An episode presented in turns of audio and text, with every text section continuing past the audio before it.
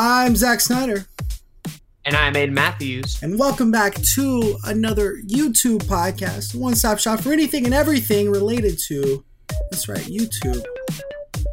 We've hit the number, guys. We finally hit it. This is episode 20, baby. We made it. Hooray. That's pretty crazy.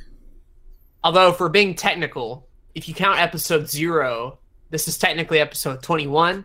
And if you mm. count the Patreon extra sodes, we're more on like episode like 24. But official number wise, we've hit episode 20. and that's what matters. 20. Exactly. I mean, which is actually, it's not bad because if you think about it, that's like enough episodes for almost like once every two weeks throughout the for the last year. Sure. So that's pretty good progress, I'd say, for the first year of the podcast because we're we're we're inching on that that one year anniversary for the podcast. We are. And I mean, you think about it, we try to do one every week, and there's 36 weeks. Like we've we've done pretty well for ourselves to have 21 of these out. Yeah, there's how many ready to go. weeks? 36? That's not accurate. Pretty sure it is. Is it 56? it's 52. Might be 56. 52. Damn. Yeah, Why did I think 36? I don't know. That's bizarre, dude. I'm thinking back to that meme where it's like you can't Don't. count. no. I'm like, Stop. that's perfect. this meme will never fucking die now. this is awful. oh man. Ah, it's all good though. So we're back uh for Yay. the like what's this like fourth week in a row. We're being consistent, which is awesome. Um Mhm. you know, we we're, we're we're taking our own medicine here. It's always nice. Um I'm properly medicated. Yeah, there you go. Um, so this week, because it is it is our boy uh, Aiden's YouTube anniversary, year two. Uh, we're Yeah. gonna we're gonna go back in time in his life and talk about talk about him. And it's gonna be a little interview thing, kind of like we did with me um, a few weeks ago, and or I guess a few months ago at this point. We did Three with- months ago. yeah. Uh, we did one with Jay the Zoomster, and so we're gonna go and do that same, you know, something around the same thing with uh with Aiden, and it should be good. Sure. That's gonna be our main topic. I'm excited for it because like I knew we would eventually get around to this episode, Mhm. but I'm almost happy that like the first time we recorded it, it got corrupted because now we get to do it on like literally hours away from my two year anniversary. yeah, so dope. perfect. On the twentieth, straight There up. There you go. We got double twenties today. It's gonna be uh gonna be pretty crazy, pretty crazy. But first, Oh, yours and and and mine and Jay the Zoomster's favorite section, yes. your week on YouTube, trademark. Oof. There you know when go. they uh when they eventually construct a uh another YouTube podcast Hall of Fame uh huh that'll, that'll that'll There's a- absolutely happen. Uh huh.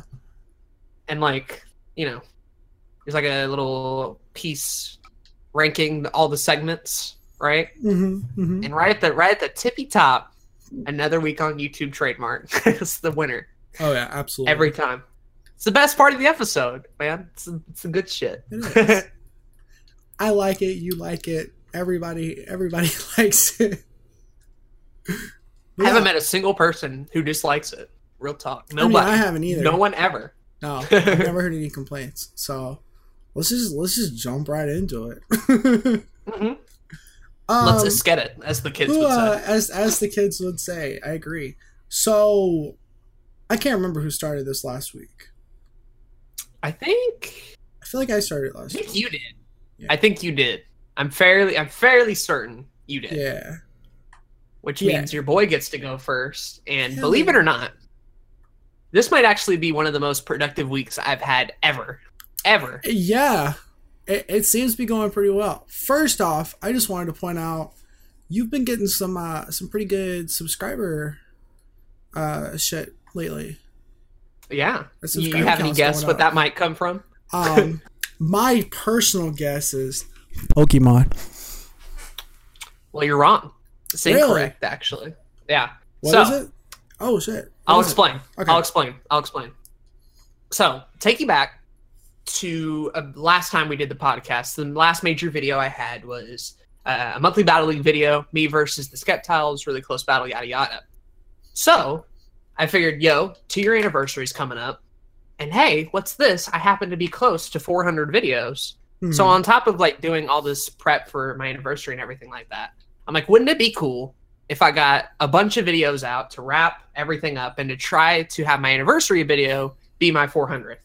So that put me on like a mad creative like video kick. I was just pumping out videos, uh, starting first off with the return of questions on the couch. We're back yeah. we're back in the hood. And I even the day before did a little bit of a tweet hyping, if you will, of just posting a picture of my set. And like that tweet, I think did better than the video. I'm not lie. That tweet did gangbusters. That's Uh, people were people were so excited for it. And when I finally did the episode called "The Capture Returns," and the thumbnail literally has a picture of season five from Fortnite, so that should give you the idea of what Yeah. kind of quality episode it is. But I mean, I mean, a lot of people were interested in it. I got like a ton of questions and like renewed interest in the series. I thought maybe like maybe it had been so long, questions on the couch wouldn't be as popular. Yada yada. I haven't done one in like months. I mentioned in the episode that the last one I did was January second, twenty eighteen, Jeez. all the way back then. yeah. And so this this is literally the second episode of 2018, and it's just like all the support came rushing back. People freaking love this series for better or worse. There you go. So I love it there. Um, after that, I had a stream working on the monthly battle league art. That was fun. Even had my dad pop in. Weirdly enough, like during the stream. Really? Oh wow. So that was interesting. It was also like 3 a.m. So I had to like pay more attention than I usually would at 3 a.m. uh, but that that was that was fun altogether. And then after that, we have a video that Zach, for whatever reason, watched, and I don't understand why. The uh, all 807 Pokemon quiz challenge, an hour and 24 minutes long. Zach, I gotta ask why. so what what day did I watch that? I think that was Monday. I didn't have to go to work, and I was Mhm. I, I kind of had just like a really bad weekend. I was like, I'm I'm really just kind of uh, stressed out, tired, kind of depressed.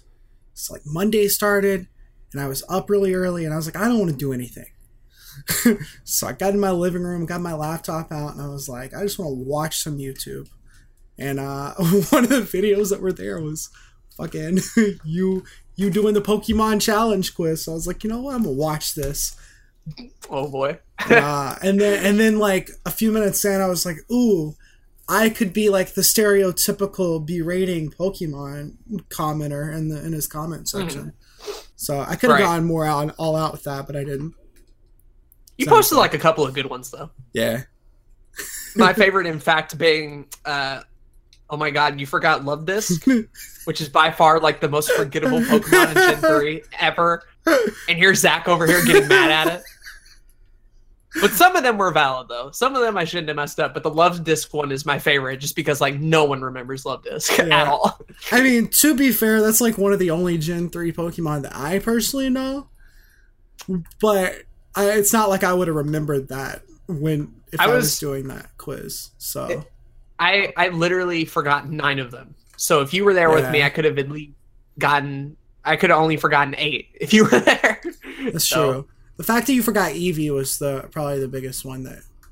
that got There's me. literally a game coming out called Let's Go Eevee. Like yeah. I totally forgot about it. I don't know why. But that video was fun. Um, I think I ended up getting 694 out of 807 total.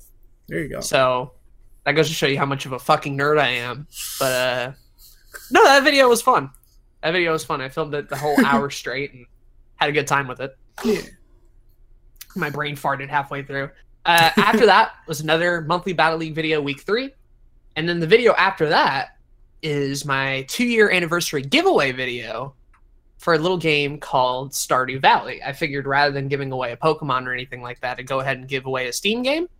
There you go. And this one was interesting in the fact that I didn't do my normal system of just letting people like comment and like and subscribe and all that sort of stuff. Uh, instead, I got a little a program that I saw a bunch of other YouTubers using called Gleam.io, Mhm. which essentially handles all the work for you and can even like have there be Oh. requirements. I've seen So that. there, yeah, mm, that's, I wanted to try it out. Got you. Okay. It's all wanted to try coming it out. together now. That's pretty smart. So I put the video on YouTube. I put the link on Twitter. I told a lot of people on Discord, yada yada yada. To give you an idea, the video itself has about 26 views. Mhm. The Gleam IO competition itself, like the thing I'm hosting it on, hmm has about oh boy, this is a big number. Uh, 186 entries. Oh shit. Okay. Wow. Yes, Wow. about three days left in the competition. So if you want to get yourself a copy of Stardew Valley, I don't know when this is getting uploaded, but you got It'll be time. uploaded on Sunday. Okay. Maybe too late, Uh, but maybe maybe. but yeah. I- I put five ways to enter on it. Subscribe to YouTube, follow my Twitter, follow my Mixer because I thought, why the hell not? Uh, follow Twitch, and then I couldn't find the follow one for Facebook, so I just had to visit Blue Couch Productions on Facebook, which is fine. um, but it blew up pretty Yeah. damn quickly. Yeah. So, and this is where the sub thing comes into play. I was at about 443 before it. I'm at 316. I'm at 369 now. Or I was at 343 before the giveaway. I'm at 369 now. Yeah, yeah, it went up a lot.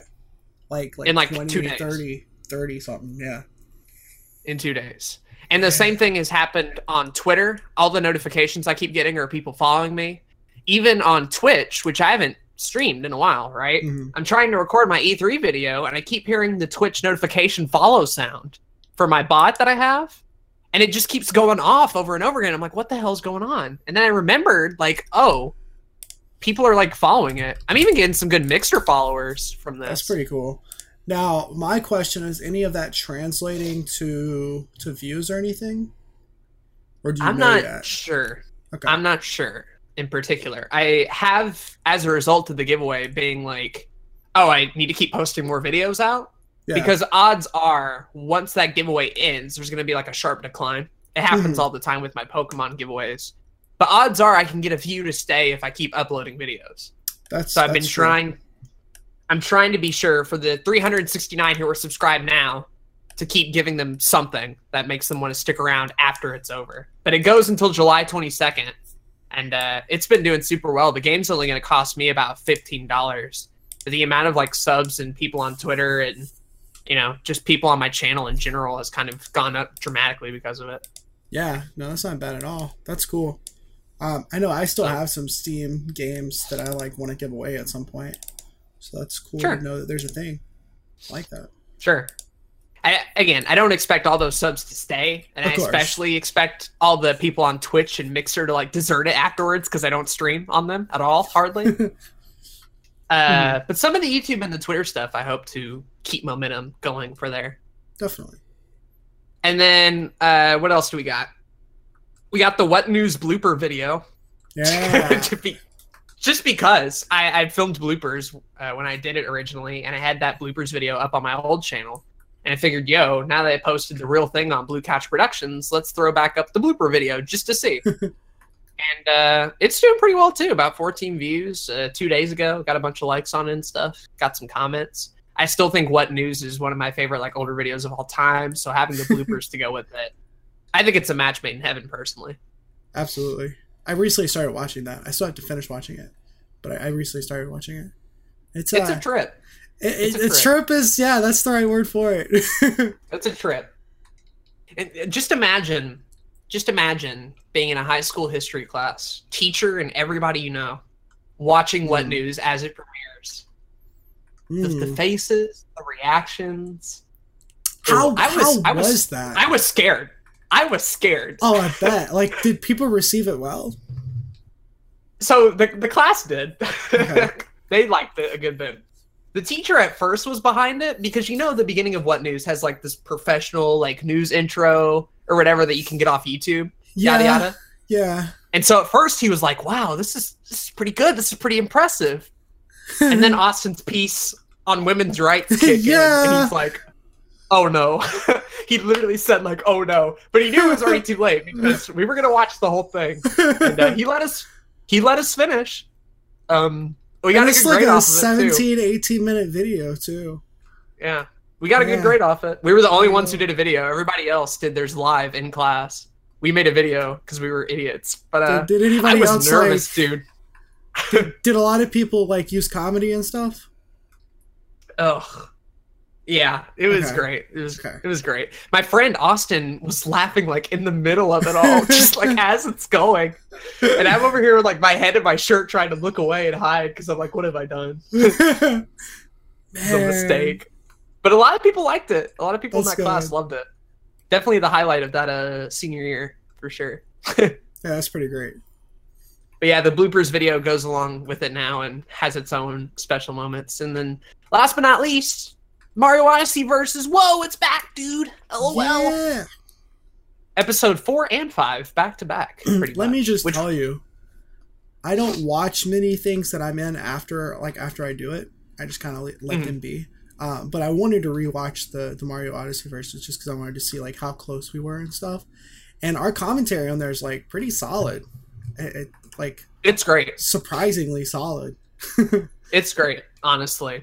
I'm worried it's not going to be as good once we hit the finale because I remember Yeah. being like done after that. Um, yeah.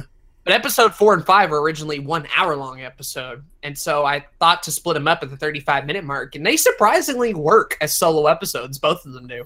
Yeah. Um, I I, thought so. I thought the second half would struggle a good bit, but no, like there's a Uganda Knuckles joke in there that's pretty fucking good. Like there's classic berating, classic angry Jay, uh, the Mater and the Ghostlight bit where I have a Mater voice in there, and Zach's just like, "Oh my fucking god!" That uh that killed me once again today because I watched it earlier again and I was uh I forgot about it. But yeah, that was that was Patient fucking loved it. Mater and the Ghostlight.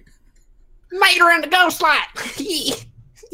man. there's so many good moments. Oh man. But yeah, there's only two more episodes left. Episode six and uh, the final one, which is probably going to be an hour if I don't edit it down a good bit. those coming out We'll this week or do you know? Well, see, I wanted to get him out before the anniversary, but as it turns out, I don't have Jay's final videos at all. And so I DM'd him. I'm like, "Yo, do you have these?" And he's like, "Oh, I don't know if I do."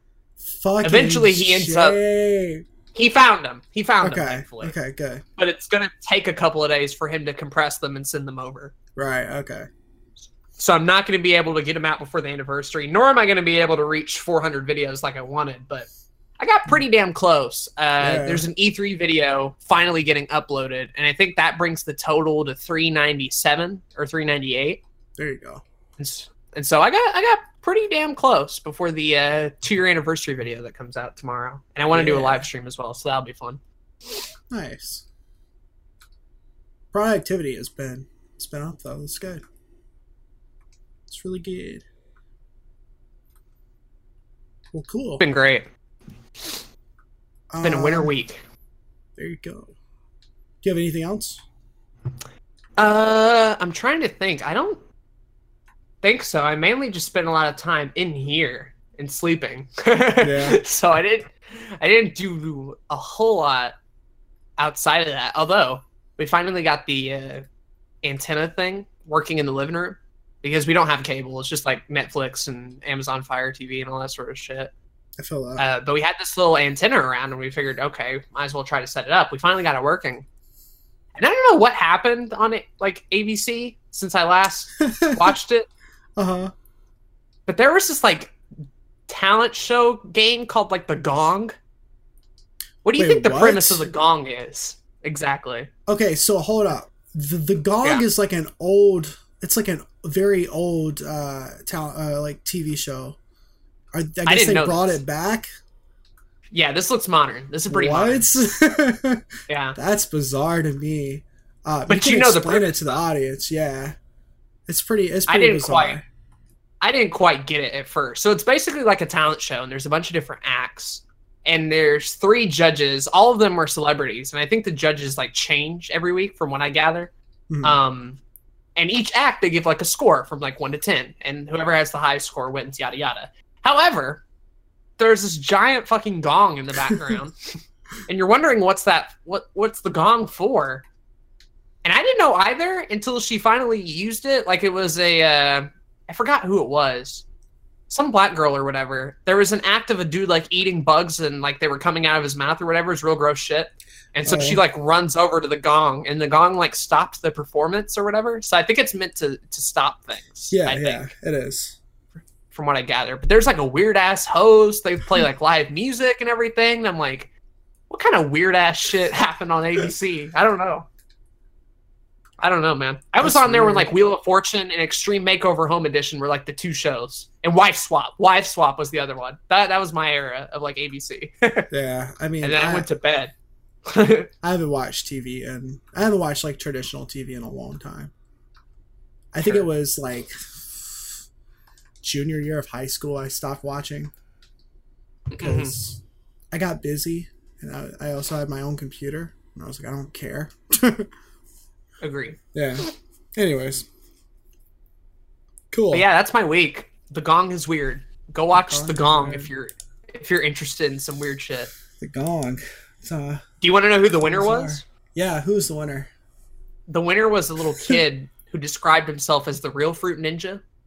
And it's Mm. Fruit Ninja in the background, but it's this kid with like a real samurai sword, like doing flips and cuts and shit. And I guess out Oh. of sympathy, the three judges like gave him a 10 all around. So he just won. Straight up. The okay. real Fruit Ninja walked away with like a check of like $4,000 or some shit. And I'm like, that's a little, that's a little fucked up. I don't know how I feel about that. Well, um, I know what I'm doing tomorrow. About gonna apply to go to the gong. Yes. Hell yeah. No. Uh, That was my week. How's yours? So my week on YouTube specifically has been has been okay. Uh, I haven't put out a lot of videos because I've been, like I said last time, kind of kind of dialing back a little bit. Um, I got two podcasts out this week. Finally got another episode of Movie Night out, which is cool. Um, trying to make sure that, that you know becomes consistent. I was supposed to get a video out today being Thursday. I was supposed to get a video out today, but it didn't happen, and that's because of some things I'll talk about in a minute. But I'm hoping to get that done tonight or tomorrow. Ha- still have that out uh, because I don't think I'll have a Lions on our Nerdcast out this week. Um, I'm thinking about moving that to bi-weekly. I, I haven't quite decided yet, just because I'm afraid that I'm I'm I'm kind of saturating my channel with just podcasts lately. So what And you're saying is you're a bit- podcast channel now. I That's mean, it's what it's looking like, and I don't like that. I don't want to be a podcast channel.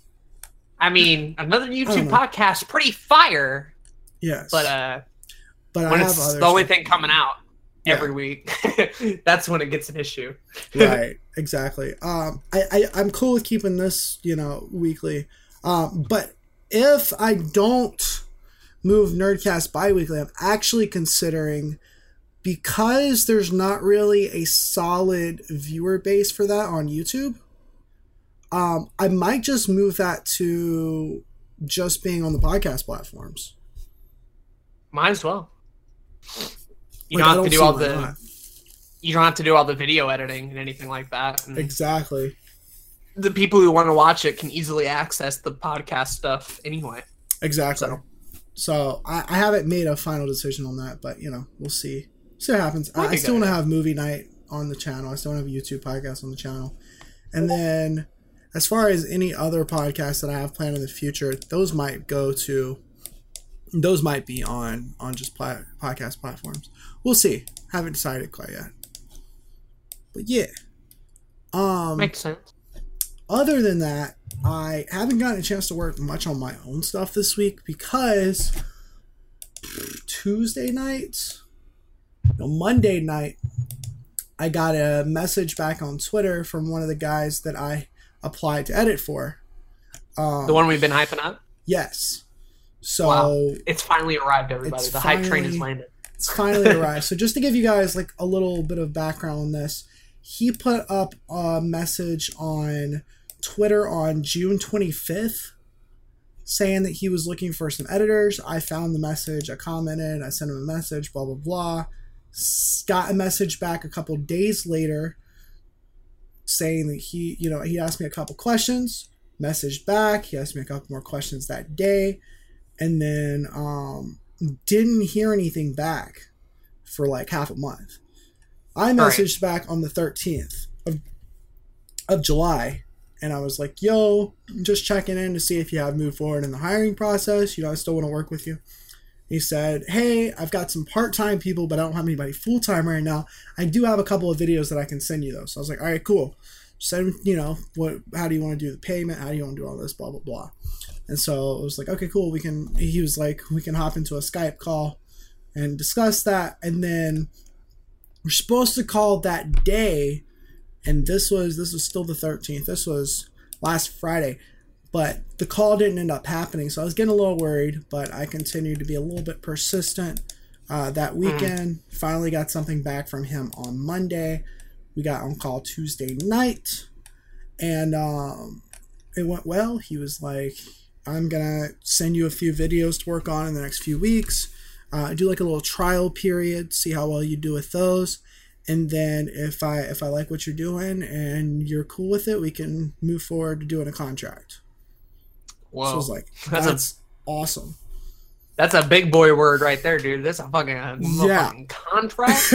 a contract. Um, so he's he's worked with people in the past, and he's he's kind of he's kind of professional in this, which is interesting because the the other person that I edit for right now I'm kind of having some other issues with, but I'll talk about that in a bit. Um, sure. So I got that video on Tuesday night. I was like, all right, cool. I'm gonna try to get it. He said, I asked when you want it by. He said Friday would be cool. I said, all right, I'll try to get it to you a little bit sooner. And I was gonna try to get it to him on Wednesday, but it didn't happen. But I did get it to him earlier today, Thursday, at like four o'clock, and um, wow, sent him the video and was yeah. like, "Let me know what you think about it." And got Ooh. a really great message saying that he was blown away. He was super impressed at how well I did for the first run through, and he didn't think anyone would do that well on a first run through of it. And that he's gonna he's gonna give me some more updates as far as like notes and stuff on the video, but he definitely wants to. He can guarantee that he's gonna put me on a contract. Wow. So I didn't know this part. I knew I knew the fact that he had called you and given you the opportunity. Yeah. I had no idea from today. Yeah. This is breaking news right now. And what's crazy too is I think it's okay if you say this. It's mm-hmm. it's a Madden channel. Yeah. Right? Like yeah. it's it's football. And mm you know, not I'm not saying you don't know anything about football, but it's not exactly your uh, cup of tea. It's not my forte at all. Um yeah, he does I, by the way, this guy has like 700,000 subscribers, which is pretty cool. Doing well um, for himself.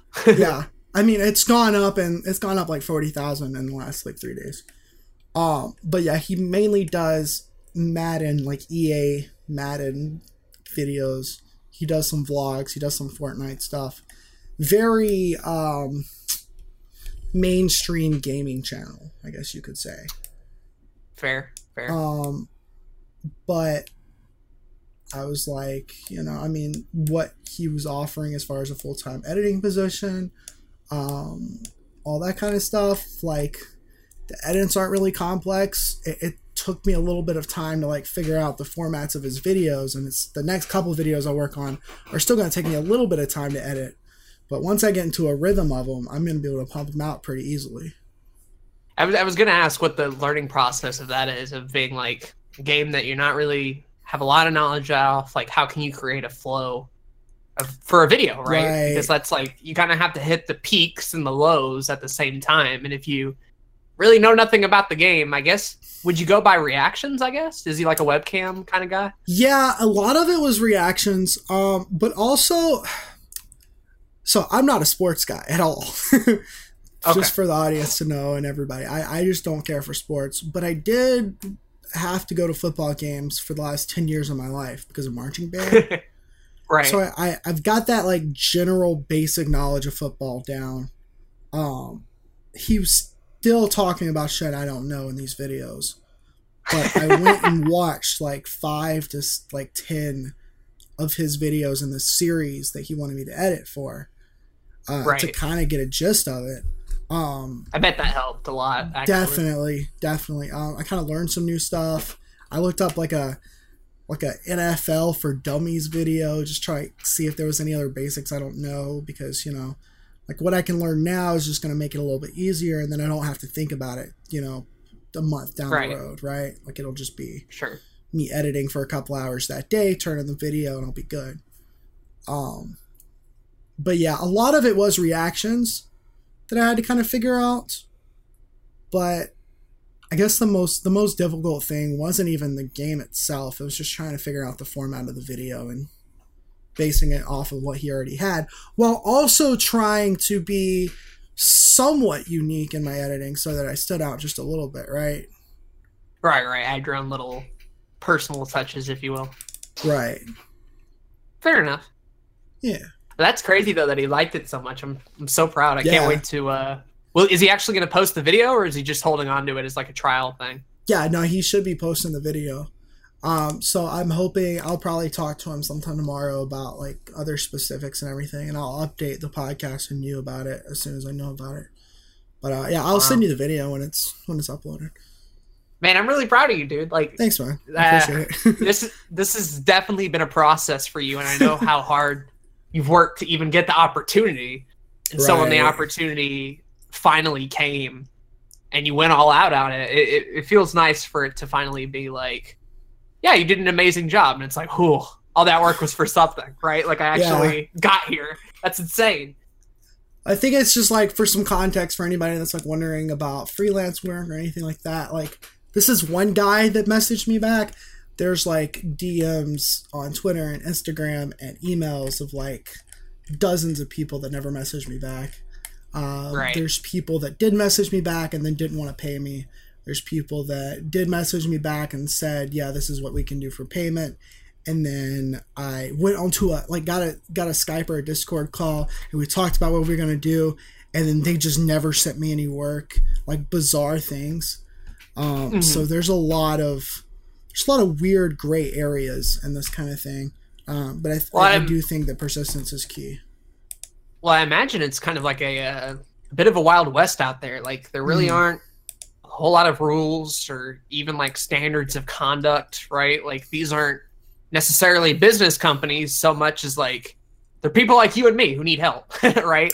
Exactly. And aren't exactly aren't exactly business owners, right? They're not exactly people who know how to lead a large group of people. Even I struggle with that a lot. Uh, you know, with group projects and the like. And I can only imagine if I had the money to give out to somebody to edit, like, sure, it would be helpful and it would be nice and I could get a lot of work off my back, but like, I'd imagine I have to put in twice the amount of work just to make sure that they were satisfied, right? Because like, if I'm giving them money, you know, I, I can only expect it's part of their livelihood. I have to start caring a lot more too, and I, I can only imagine that's like so much work on top of doing your own YouTube stuff. Right. Well, I think it's like you definitely have to be in the financial position to be able to hire somebody first off. Um, Right, That, right. that That's definitely helps. Um, and then after that, it's just like when you hire somebody, and this is this is just like what I've heard and what I've like read about and stuff. It's you put in almost like a ton of work up front with that person to make sure they know what they're doing to save you an extensive amount of time in the future. If that makes sense. that's smart. That's really smart. so it's like I expect to have a few more calls with this guy in the next month or two to like really, you know, grind off the edges and everything like that. But in like two months, I should be pretty independent with what I'm working on to where it's just going to save him a lot of time. And, you know, there's going to be like a flow to it. Um, that's, That's the good. ideal situation, at least.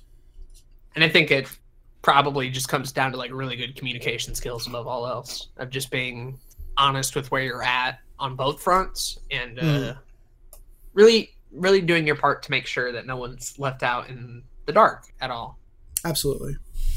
And that's a thing that I've learned just doing collab projects. I imagine if there's money involved, that communication skill just gets a lot more required, right? It's a Yeah, whole different ball game when you got paychecks and livelihoods on the table, and that's just oh, I, I, I think I mean what's like one of the coolest parts about this is that you know I didn't graduate college recently and I was originally going to be a music teacher and I was you know part of me still has been thinking you know like what if I did graduate college? Like would I be in a better place than I am right now? And I honestly have like I thought about it so much to where I don't see myself being in a better pa place because I, I don't know like if I would have been able to like move out um, because I wouldn't have been able to make the money to pay rent right off the right off the bat. I would have had to wait till the like the fall to start being a teacher, and then like with this position, I'll be making more than a teacher, which is pretty bizarre. Yeah, Um, yeah, it's, hundred percent.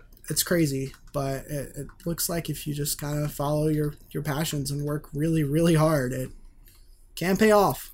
Obviously, this isn't the end. This is, Right. this is just the more. beginning. um, Right. And Ideally, it's not all rainbows either. You still gotta do your own shit and work your Zack Snyder production stuff and edit for this guy. Like, there's no easy street, even now. Right. um, it's only going to get a little bit harder from here. But uh, Right. ideally speaking, you know, I work with this guy for the next year or so, and save up money so that even if Zack Snyder Productions isn't in a place where I'm making a profit off of it, I'll have the money to kind of live off of, and I can focus more on that at some point, right? Right. Like, we'll see. We'll see when that when that road gets here. I'm always thinking about the next step ahead, but I do have to focus on what's right in front of me as well. right, right. Not go too far ahead because Exactly. you know a couple of weeks ago this wasn't even a thing, right?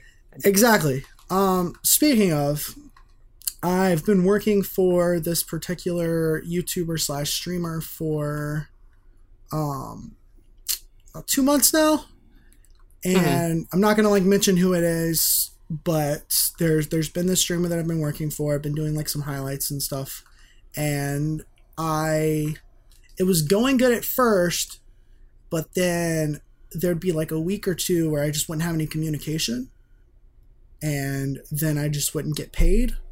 And so I'd have to wait, and then I wouldn't have work to do, and so that's another week where I'm not getting money. And then I'd finally get a message back, and it's like, hey, you know, here, here's you know, here's your pay, whatever.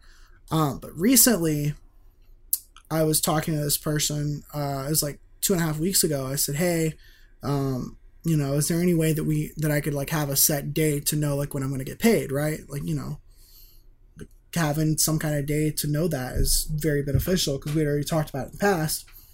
Sure. This person said, yeah, you know, Saturdays would be good or whatever. I was like, all right, cool. And then Saturday came and I was like, yo, am I getting paid today? And this person said, yeah, I got you. And then didn't pay me.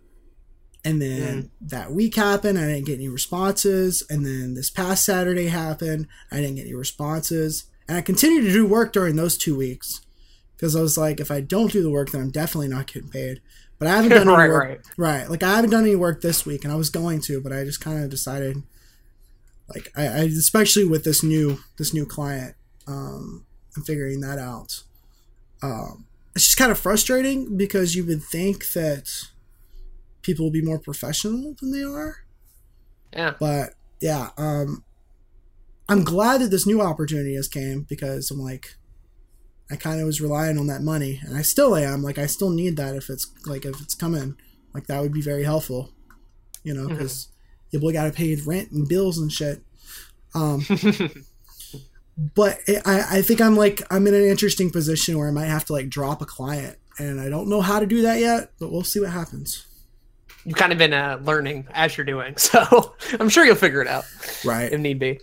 pretty much And that's the thing. Like, it, it kind of goes back to my sort of Wild West comment. Like, you were dealing on a person by person, case by case, oftentimes video by video basis with a lot of this stuff. And I've heard horror stories not only from you and this particular person, um, but being the fact that I'm near a lot of the Pokemon community, I'm also near a lot of the people who do graphics, and a lot of them are freelancers as well.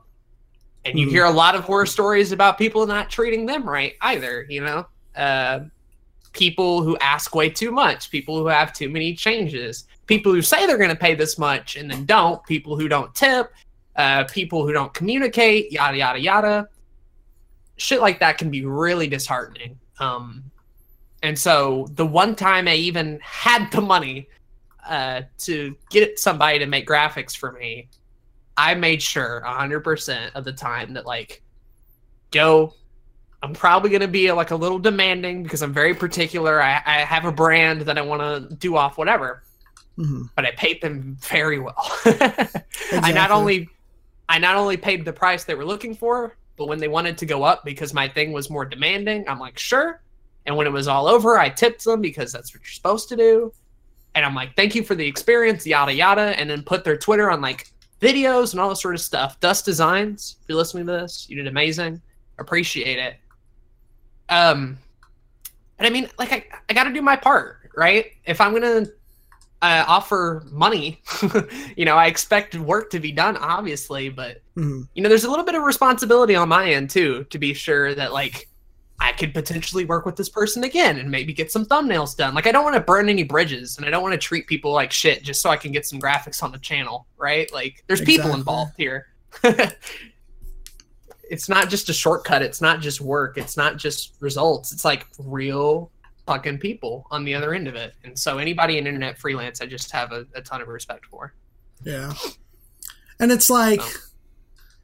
And it's like if I was just doing this like as just a side gig and then you know that'd be cool. It's like, you know, I haven't gotten paid yet, whatever, I can wait. But it's you know, it's one thing where I, I made sure this person was you know, knew that hey, I'm kinda you know, this is this is how I'm paying my bills right now. Like this is this is what I got at the moment, you know. I have another job at the moment, but it's not as much as I need it to, you know, to pay those bills and this is what I'm relying on. And you know, I mean at the end of the day, like if I had to, if I have to, or if I had to, or whatever, I have, you know, get like an actual other job outside of freelance, like I would, right? Right. But just, just goes to like, I guess what I, the reason I'm bringing this up is to like let you guys know that you may have to deal with this in the future if this is like, if being a creator is something that you're planning on doing, um, whether you're on the end of paying somebody money to edit or you're on the end of editing for somebody. So, Right. There's a balance to be made, and I think above all else, keep that stream of communication open and free, my guy. you know, absolutely. if you can do if you can do that, there's a chance, right? hmm You can do that, there's a chance. absolutely. Um, but other than that, I went to the doctor for the first time in like a year, Whoa. and because I deal with, I mean, I've mentioned it before. I deal with headaches and migraines, and I'm tired all the time. I have like all these health problems, but I never really get them checked out. So I went to the doctor and had like the first doctor I've ever had that like was actually genuine and like wanting to help me. And it looks like I'll actually, you know, kind of have a relationship with this person, you know, going forward, and that's kind of cool. Um, but I, I got some new headache medication. I will see if it works. I've tried like dozens in the past. It's never worked. We'll see if it works. If not, like I, I do have an open communication with him to like just let him know, you know, in the future. And then he's also gonna like help guide me in like some lifestyle changes to like lose weight and shit like that. Just trying I'm trying to get my health better because Sure. at the end of the day if I don't get you know, I can't get I can't get videos done if I'm in bed all the day, you know. Right, right. We, we've talked about this before. Uh, Mm. I think the further we get along, that concern of health is only going to continue to grow, right? Exactly. And I think at the very least, even though me and you are definitely not perfect and we both have our multitude of issues, different issues, but issues nonetheless, Mm. I think the fact that we're re- receptive to the problem, like not only do we know it exists, but we're willing to change your life around to, you know, get better, I think goes a long way in in, in, in trying. All right. Oh, succeeding absolutely. knowing that you even have health problems is the first step to like trying to find somebody to, to solve them right Yeah. Uh, he was he was very reassuring of the fact that like like he could tell that I've done my research and stuff. Like even though I hadn't been to the doctor, like I have like read plenty on like whatever is wrong with me, and he he knows that I want to like fix things, and so hopefully hopefully that'll be a that'll be a good change. We'll see It's what dope. happens. But yeah, stoked to have so- a guy in your corner definitely. Um, but yeah, uh, so productive week off YouTube to make YouTube better. hey there you go. fair enough Yeah. But anyways, um, that's enough of that. Let's Ooh. let's jump into that that two year anniversary uh interview. yeah Yeah, I'm so excited for this. I always, Yeah. I always, I always think you do a pretty good job at interviewing. If uh, the 10 minute creator interview series is anything to go by, so Yeah. I Uh, do want to bring that back, by the way. I'm thinking of making that a LinkedIn exclusive. whoa, Yeah. exclusive. Exclusive.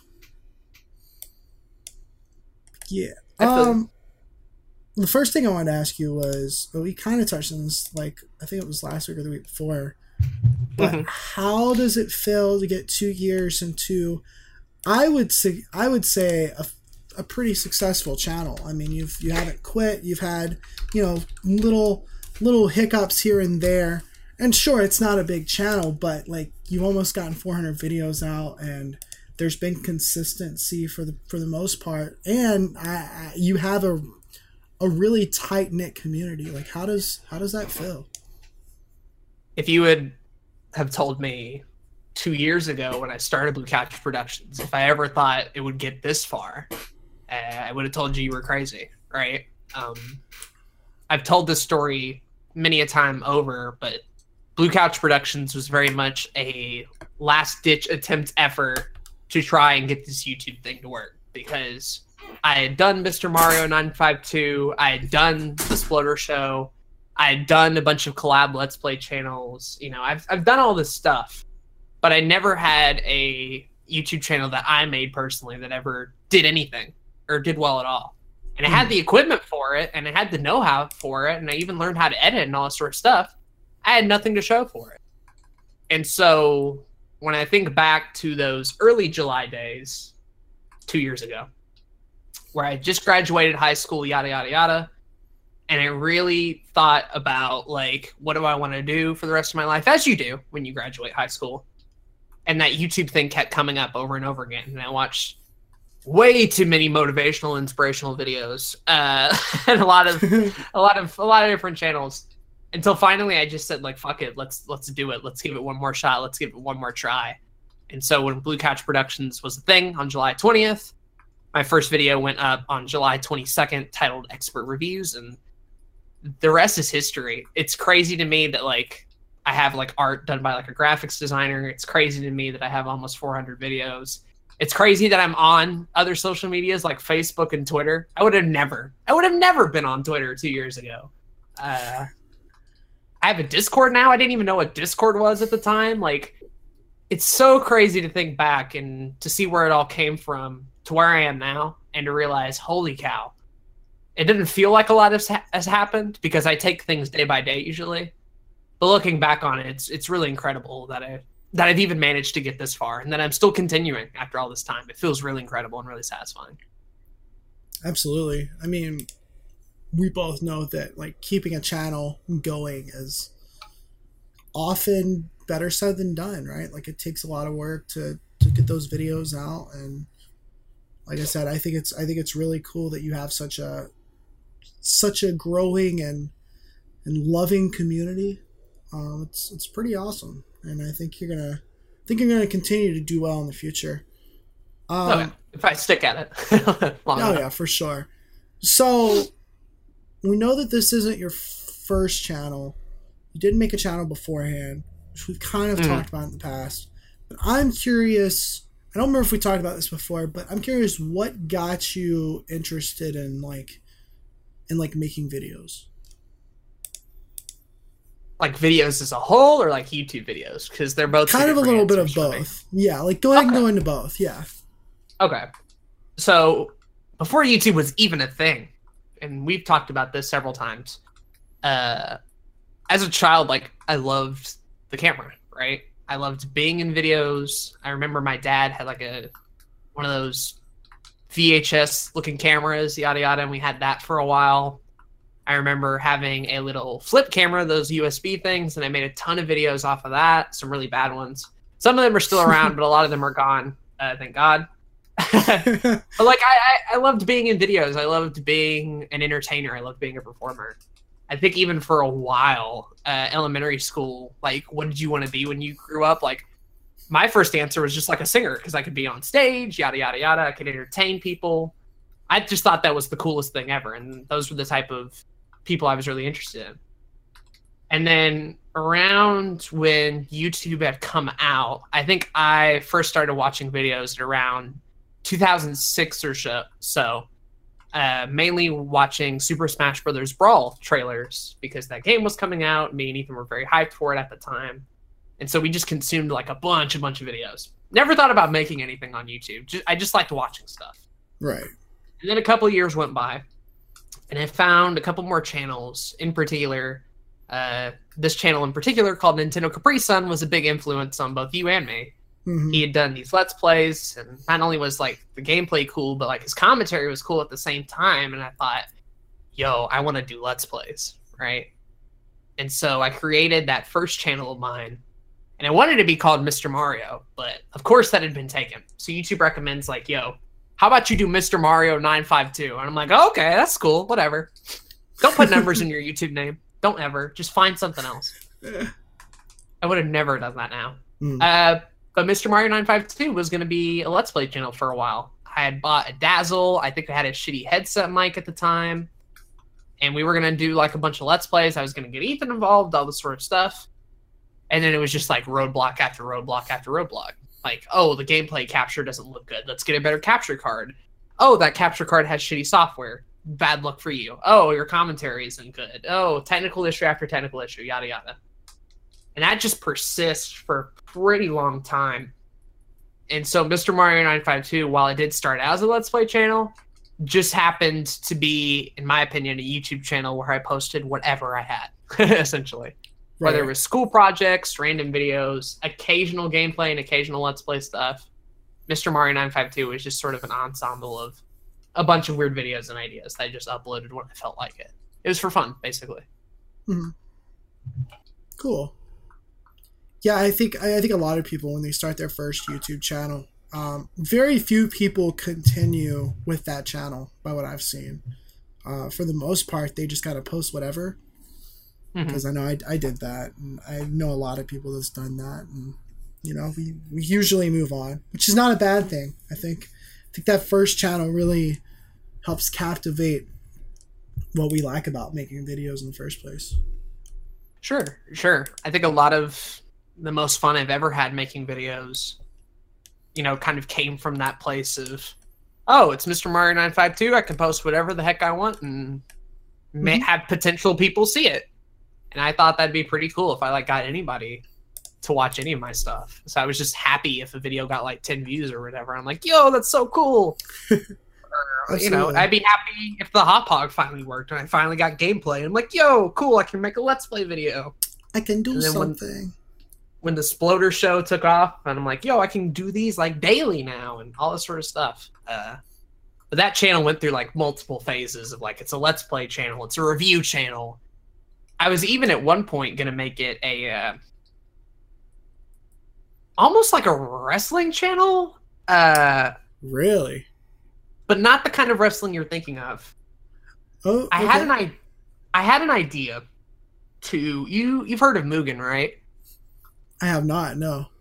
it's like this fighting game sort of engine where you can like put a bunch of characters and put a bunch of like stages in them that were all creator made. Okay. And so I had an idea to do uh, an episode called um, Friday Night Fights, but with these Mugen characters, right? Yeah. and so every Friday it would just be a CPU versus CPU battle, and the title would be like Superman versus Shadow or Goku versus Shrek or like whatever. right. Um, but I never got around to making the first episode, so the idea just sort of uh, lay dormant for a while. That's fair. Well, it's never too late. right. I can bring it. I can, I can bring it back. I can bring it back. There you go. Yeah. Oh, that's great. Uh, well, that's cool. Well, here's a question. Um, going going forward with YouTube and stuff, and we'll get into like out of YouTube stuff in a bit. What if there was one series on YouTube that you could do? Uh, didn't matter how much it costed. Didn't matter like who you needed to be in it. Like no limits. You had all the resources you needed to make it. What would you do? Ooh, that's a good question. that's a really good question. Mhm. I'm not entirely sure, honestly. Um, I've always had the dream of like having a Philip DeFranco style studio. I didn't know who Philip DeFranco was, but the idea of like Right. having your own sort of production company in your in your own house making YouTube videos, like Yeah. that that's always something I kind of want to do eventually one day if my content ever gets like big enough or whatever. For As far as like what I would actually have them make, ooh, I don't know. I think I think I'm split between like having like a full time review show hmm or a review or analysis, but with like really good equipment and like really good lighting, and I could like travel uh, for episodes if need be to like fit the topic or the subject, things like that. Yeah. Or the other approach to that, do like a little uh machinima with like a bunch of really professional voice actors and get like a whole a whole series that I could like write up from the beginning and have all these sort of characters in and stuff like that. I don't think it would do well, honestly. But I've always I've always had that dream of like, yo, I should make my own show of something like that. And Right. I still have that I still have that dream. But I, I've passed the point of thinking it'll be any good. it'll probably be bad. But I'll have a ton That's of fun fair. making it. Just because I love the production process. I, I love, you know, writing up scripts. I love, you know, voice acting and things like that. And to have that all combined into one thing, if I had the money, would, would be pretty dope. So one of those two things probably. Uh, but cool. they're they're pretty big pipe dreams at the moment. I feel that. Well, here's a question. Do you think like you said you, you you don't think it'd be any good now. Do you think that there's value in making things that are still like bad? Do you think like even if you have like the talent and the money and whatnot and you're you're trying out new ideas, do you think that there's value in doing something even if you think it's gonna turn out bad? Oh yeah, I've been a big proponent of just experimenting for the sake of experimenting and trying new things and I'm also a big fan of making videos that you love above videos that'll do well. I mean, Hmm. you, you've seen Blue Couch Productions before. There's videos on there that are just like personal dreams of mine. Like, did I have to come out with the video of me quizzing myself on all 807 Pokemon? No. Did I want to at the time because I saw a lot of, a lot of other YouTubers doing it and I thought it'd be fun? Sure. Right? Yeah. And then when that inspiration does hit, like let's say with the top five Pokemon Forest, and I want to film a weird and wacky video, there was no pause for me of being like, oh, but will my subscribers like it or will my viewers like it or what if it ends up being bad? You know, those thoughts usually don't cross my mind. I more than often just get to filming it and seeing how it how it turns out. And I don't throw a lot of work away. Just in general. If a video if I work on a video, chances are it's coming out. Like 99% of all the stuff I work on ends up getting uploaded to Blue Couch Productions in one form or another. And I don't know what that says about me in particular. Uh, I think at the very least, on the most positive end, it says that I'm willing to just experiment and put whatever out there. Even though, like, I do have an audience now and there's some level of expectation. And I obviously can't post porn. Although, you know, who knows? Damn Who knows? it. Uh, year three anniversary video. year three. That'd be be a big one. Uh, but no, like if I have an idea for a video and I'm passionate enough to make it out, I post it regardless of whether or not like other people think it's good. Like for me, it, for me it's fun. For me it's fun. I had fun making it. I would be the type of person to watch this on YouTube if someone else was making it. That's dope to me. right. And of course, like there's definitely standards now. Like the audio can't be bad. If the audio's corrupted, unfortunately, that means I can't post a video. But if it's all like technically sound, oh, let's go. Let's just po- let's just post it. Let's just post it. Let's see what happens. Let's see what the reaction is. Um, no, I absolutely agree. yeah. Um, I mean, I, I see too many people that are they they have like almost stage fright about uploading. Like it's hard for them to hit that upload button no matter how hard they work on something. And I feel like for me and you, we're the complete opposite. Like we just upload everything. Right. Um, Even with my older stuff, I'm not, I'm not Yeah. ashamed to upload that part of me. Right. I Hmm. can I can recognize that it's bad and it's probably not good, but I can also recognize that there's other people who'd want to see that. And if they want to see it and they want to laugh at it, go right ahead. go right ahead. I don't care. Have fun with it. exactly. Have fun with it. There you go. Cool. Let's get into some. Uh, let's get into like some more personal questions. Ooh. um, that aren't just YouTube related. So I guess to start off with, um, where are you from? Where, where are you born and raised in? So I was born on November 7th, 1997, in a hospital in Nashville, Tennessee. Hmm. We did not live there though. Uh, we lived in a multitude of different areas. I don't really like have a hometown per se, just because we moved around a lot. Like we lived in Idaho for a good period of time. We lived in Tennessee for a good bit of time, Mississippi, uh, different parts of the state.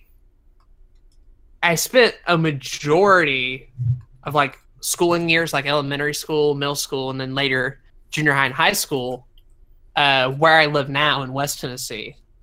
Um, so I guess that's probably where I was raised the most, but especially in those early years, we just sort of, you know, moved around a good bit and Right. whether it was on my dad's side of the family, my mom's side of the family, grandparents, relatives, whoever. Okay. Cool.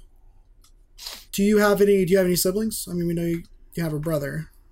I got the one and only, All right. the one and only Ethan of worldwide meme fame. Worldwide meme fame. yeah. I know you two are pretty There. close, right? We we are very close. And it's funny too because when Ethan was born for a while, I've heard stories from my parents that I pretty much like ignored him for like a good part. I didn't think he existed. I wanted to be the only child for a bit longer, so I relished in that opportunity. It wasn't until a couple years later down the road when my little kid brain went off and like, "Yo, what if I take the situation I'm in and use Ethan to be the pawn in my schemes?" So say Aiden wants a cookie, Aiden go gets a cookie, and they're like, "Yo, who ate this cookie?" Ethan did. this, Who did this? Ethan did you it. did. And he didn't talk, right? He didn't know how to talk for a good bit. Uh, because he was like Really? very little. He was like a year old or whatever. He just barely like said a couple words and that was it. And so I would just talk for Ethan most of the time. I'll be like, oh, Ethan said uh, you should let me eat all this food. And Ethan said you should let me do this and do that and whatever. And like, I'm sure Ethan didn't really have an opinion on it, but right. for a good part of like early early childhood i just sort of used him for whatever nefarious scheme i had in mind and then That's and then eventually eventually we just sort of uh, grew into being like really good friends a lot of the time um anytime he was struggling with something i would try to help because i was a year ahead you know anytime i needed something he would help out like whatever and when I got into watching YouTube, Ethan was right alongside me watching those Smash Bros. trailers. Ethan was into Let's Plays. Ethan was into all the same channels I was into. We'd show each other videos, yada yada. We play a lot of the awesome. same games. He, he's great. He's great. That's cool. Do y'all ever argue about anything? Oh yeah, all the time. No. Only, I don't know if we mentioned this before, but like physically, I'm not exactly like ripped. I'm very much just like a skinny toothpick, if you will. Yeah. And Ethan, Ethan's like he a bit on the bigger side. Not like fat or anything, but you know, he a bit on the big side. So anytime I would personally get into an argument with him as kids, Ethan took the easy way out and just like sat on me. and he would just not get up until he won the argument. And like I couldn't do anything. Like I'm not pushing him off. Like that's that's that's too much. No. So you you would end up you know winning a lot of the time and getting arguments and things like that. And of course we're brothers, so I didn't want to share anything. He didn't want to share anything. Yada yada. yeah. But no, we we haven't fallen out or anything. We're still pretty good friends. And some of my bigger videos, Ethan's usually the cameraman behind the scenes, or you know he might even be a part of some videos. Who knows? That's pretty cool. Yeah. Okay, so a little bit of uh, a little bit of video game stuff. What is your favorite video game console, and what are your favorite games for that console? Ooh, so that's tough. I personally have a lot of nostalgia for the N64. That's like the first video game system I remember. Supposedly we had a Genesis, but I don't ever remember like using it at all.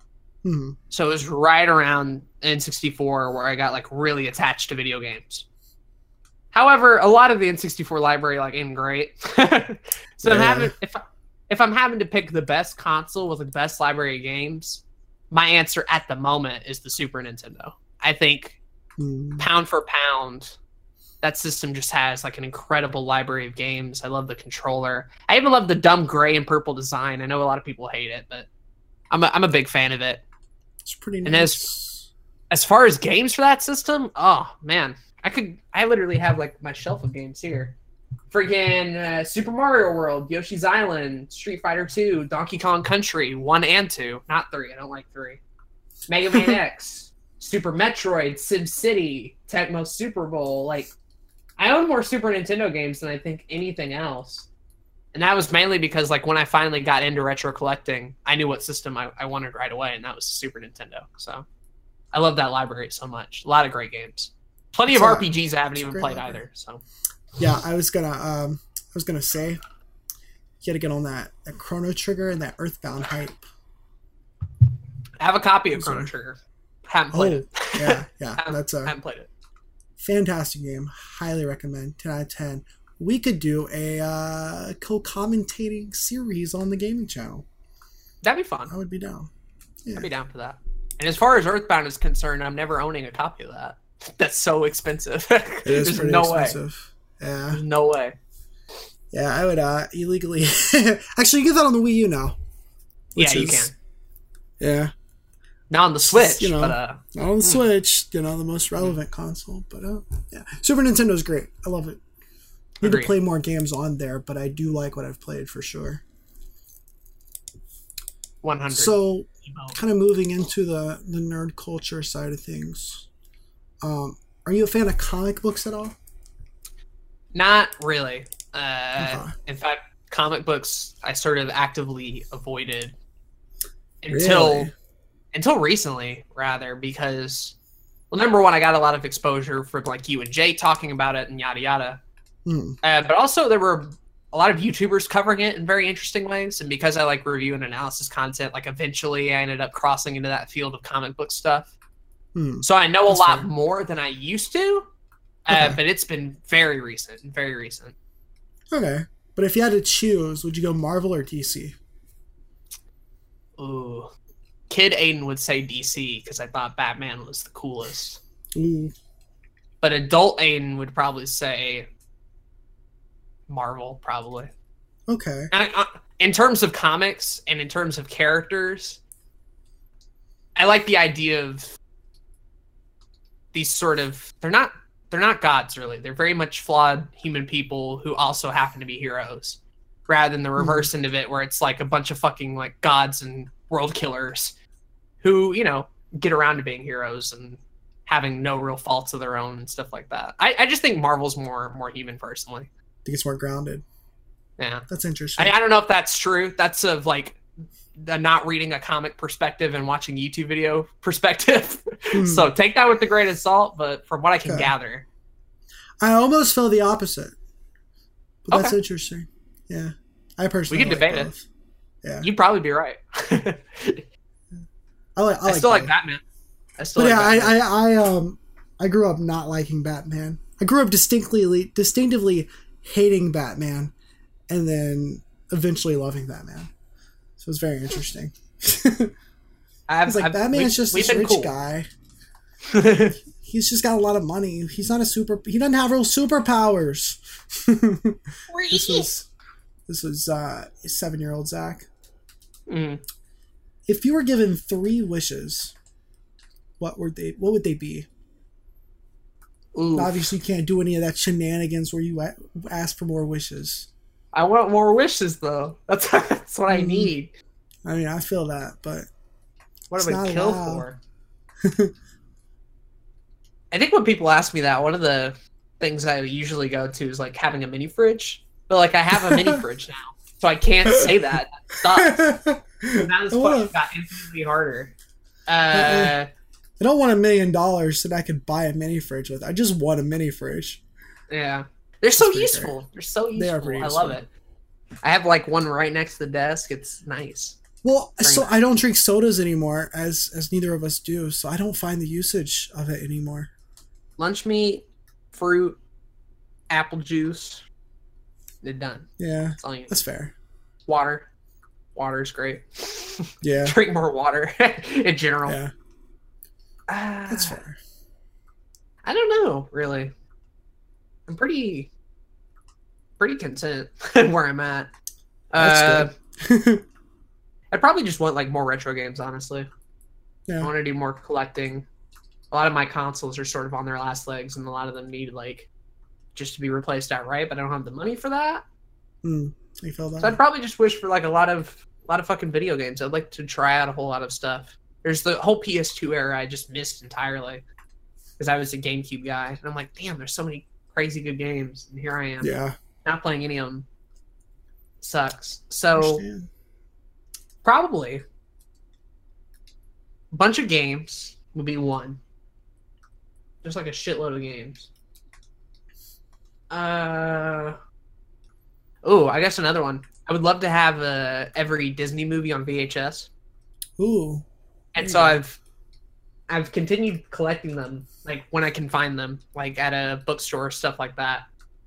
Mhm. So I guess my second wish would just to be like, yo, have that whole collection just like decked out, got the fucking cases and everything, even the like the little the coupons in there. I want all that shit just like nicely nicely displayed, so I can like record them or whatever and have like a digital copy of a VHS. Uh, I think that's so cool in general. So probably that, and then fuck it, just get like a lot of dope ass video production stuff. I, I, I want some of that. I want like a really good fucking camera. I want a studio. Philip. DeFranco really studio. want. yeah. yes, yes. Hell yeah. So a bunch of retro games, all the Disney VHS stuff, and then a studio space. I don't know if that's technically doable in three wishes. I feel like I'm I'm kind of getting a lot of value each wish, but those those would probably be my three things. I mean, I feel like I feel like that's definitely doable. See, I would scheme it more. I'd be like, let me get let me get a billion dollars, and then I've got all that already, and then let me figure out what my next wish is gonna be. sure. you know, Sure. but no, I feel you. I feel you. I mean, I, I like collecting them as I am now, though. So that's part of the thing. Yeah. I like I like finding them more than I do You like know- watching them.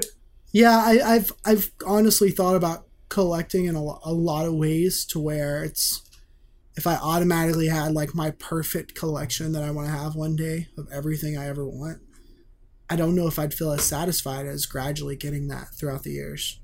I'd probably hate it, to be honest. Yeah, yeah, Now that you brought it up, yeah. I, but I enjoy that aspect of collecting of just finding things and the people and the experiences and all that sort of fun stuff. Definitely. I guess I guess replace one of my wishes with I don't want any fucking stomach pain anymore. That shit's the worst. Hmm. I'm tired of There having stomach pain. So if we could get rid of that altogether, I ain't got to worry about you know the worst hour trip to the bathroom ever. That'd be great. Ooh, Be a winner. Be a winner. get that. There you go. Yeah. Speaking of collecting, what what got you into collecting? It seems to be like a decent amount of like part of your life. A good bit, a good bit. Um, as far as retro game collecting, that all was just a fascination from like uh the early YouTubers I watched, Let's Players, um, game related shows, Peanut Butter Gamer, Jontron, you know, early completionist, all these different like shows, normal boots, hidden blocks, all those guys. Hmm. And especially, especially the angry video game nerd. So Yeah. what had happened was I watched all these videos and I had seen all these shows and without noticing it, I kind of ended up being sort of a retro game historian. because Yeah. like I knew all this shit now. Uh, simply because I watched a lot of YouTube videos. And the point came where like, yo, I'm kind of done of just watching this. Like I want to experience this sort of shit. Like I've heard people talk about the Super Mario games over and over and over again. I want to actually play them. And Mhm. so a birthday came around and we ended up figuring out about this retro game store in Jackson that was a little bit like down the road or whatever. Uh, called Nirvana. Oh, and that nice. birthday was straight up when I bought a Super Nintendo, I bought Chrono Trigger, Mario World, and I think Killer Instinct were my first. And then from there, it just freaking went everywhere to like N64, original PlayStation, PlayStation 3 stuff, collecting for the Wii U, which I don't have anymore, getting the Switch, all this sort of stuff. Uh, NES games, even. And so now it's like a thing where, like, cool, I don't just have to listen to other people's opinions on games. I can go out there and have my own opinions on them. And sort of the same thing ended up happening with Disney movies, only in that case, we had a lot of them laying around. The thing about my room in particular was that for a while, we really had nothing to do with all these VHS and DVDs that were sort of in boxes. But I had Mhm. like a big black shelf in my room. My parents were like, "Yo, do you mind if we just stick these in here on the shelf?" And I'm like, "Sure, I'm not using it for anything." And so I sort of became the resident collector of all the old VHS and DVDs that we had. And a lot of them were old Disney movies that I liked watching as a kid. Yeah. And once again, through YouTube and through discovering things and all that sort of stuff, I'm like, yo, there's so much out there that I haven't seen. And I really do love like the VHS format as a whole. I think it's nostalgic. I like seeing the sh- uh, scraggly stuff on the screen and the noise it sometimes makes and all this sort of shit. And I'm like, yo, I can start collecting these because, fun fact, Disney VHS tapes are pretty cheap. Um, they're some of the most available. They were printed everywhere. Uh, there's Mhm. different variations and labels, obviously, but you can get them fairly easy. And so, like, anytime I would go to a bookstore and I'm like, oh, here's Bambi for like literally $2, pick it up. All right, cool. Fantasia, Fantasia 2000, all this stuff. And then I had so many of them, I was like, shoot, let's go ahead and just try and shoot for all the original 2D animated films. So, from Snow White to Home on the Range is probably the last VHS one. Princess Oh, and the oh, wow, Frog, I think, is only on DVD. But like that's like seventy or so years of history right there in a lot of these films that I haven't seen. So I just try to collect them and get as many as I can wherever I go, and I have a lot of fun collecting them and watching the movies, and once again, sort of having new experiences. Yeah. I, I'd almost argue that your collecting spirit started from a, a little game that encouraged you to collect them all. Oh, perhaps, perhaps that's valid. I like the what's segue. your uh, what's your story to Pokemon with Pokemon? Because I know it's like you, you definitely don't have just a Pokemon channel. I think I joke about that. People joke about that. um, because there is like a slight emphasis on it, but it's never your main core thing. Um, but it obviously has been like a big part of your life. Um, Mhm. What's what's the story behind that? So uh, I did not figure out about Pokemon anything until right around the time I was in a daycare. So first and second grade, we went to like Mhm. this after school daycare or whatever, and there was a bunch of kids there. And so you end up meeting a lot of kids with Game Boy Advances. And this one kid in particular uh, was playing something, and me and Ethan were pretty interested in like, yo, what's he playing? And I'm like, oh, I don't know. He won't. He won't let us look at it or whatever. Eventually, he got called away to do something me and Ethan were like, yo, this is our chance. So we go over there and see what he's playing on this Game Boy Advance. And it ended up being a copy of like Pokemon Emerald, but we didn't know that at the time. It was just like Rayquaza and like this trainer he was battling or whatever. And Ethan was playing it. I'm like, what do I do? And I'm like, I don't know. Just fucking hit buttons or whatever. So he hit some buttons and he ended up being the trainer, obviously. and he finally came back. He's like, yo, what are you doing? And I'm like, oh, we were just wondering what this game was called. And that kid's name was Joseph, and he ended up telling us, "Oh, this is Pokemon, yada yada." And of course, like we ended up figuring out that a bunch of kids played it. And then when me and Ethan's birthday rolled around, we got ourselves a Game Boy Advance and we got ourselves uh, Pokemon. He ended up starting with Ruby and Sapphire, and I started with Fire Red and Leaf Green. And ever since then, it's just been a constant. A game would be announced, we'd go get it. You know, Emerald came out. I remember that day. We literally like went to Walmart and got the like cardboard box because they weren't cases at the time. Like Game Boy Advance Right. games were just these cardboard boxes. Hmm. Tore that thing open, threw it away. Wish I hadn't. I Uh, know. oof, Relatable. Oof. man. Played Emerald. Uh, when we figured out that like Diamond and Pearl were coming out, we didn't know it was a new Pokemon generation. We were like, oh, so that's like, you know, Clamperl and Metagross, because that's what we thought the mascots were. And they're like, no, no, no, no, it's like a new generation of Pokemon for the Nintendo DS. And like, oh, a DS, what's that? Whatever.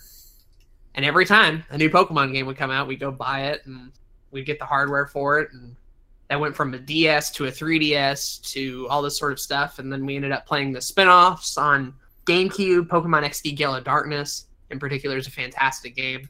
My dad even got involved with it for a while. Ethan was super involved in it. And it just like became a constant. We never got tired of it. We we hit low points, obviously. But from that point on, we never really stopped uh playing Pokemon. and having YouTube there as well to be like, oh, you can figure out how to catch this Pokemon, search it up online, figure out how to do it. And oh, I can trade with Ethan because we have different versions and stuff like that, and we can battle against each other and all sort of shit. I can't think of a better game that me and Ethan like spent time playing together, other than maybe like Brawl. yeah, like Pokemon was that big a deal um, for us, and we got into the anime and we got into the cards and spent way too much money on a lot of that shit and the VHSs and we, we we were hooked in Generation Three and on. I think what's cool is because that game is. I mean, in some ways, it's it kind of sucks if you're just like by yourself playing Pokemon because there's two different versions for, for every generation. You're like, ah, I gotta buy both if I want to collect them. Blah blah blah. But if you got like your brother who's also super into it, like it's pretty like the perfect storm, you know. Mm-hmm. And it was a good time to figure it out about it too because kids at daycare were also playing it because like Pokemon was still cool. Right. It wasn't until we hit like late middle school where like Pokemon had sort of fallen out of fashion, and it wasn't the cool thing to do. Which is funny because we didn't give a shit. We just kept playing. right.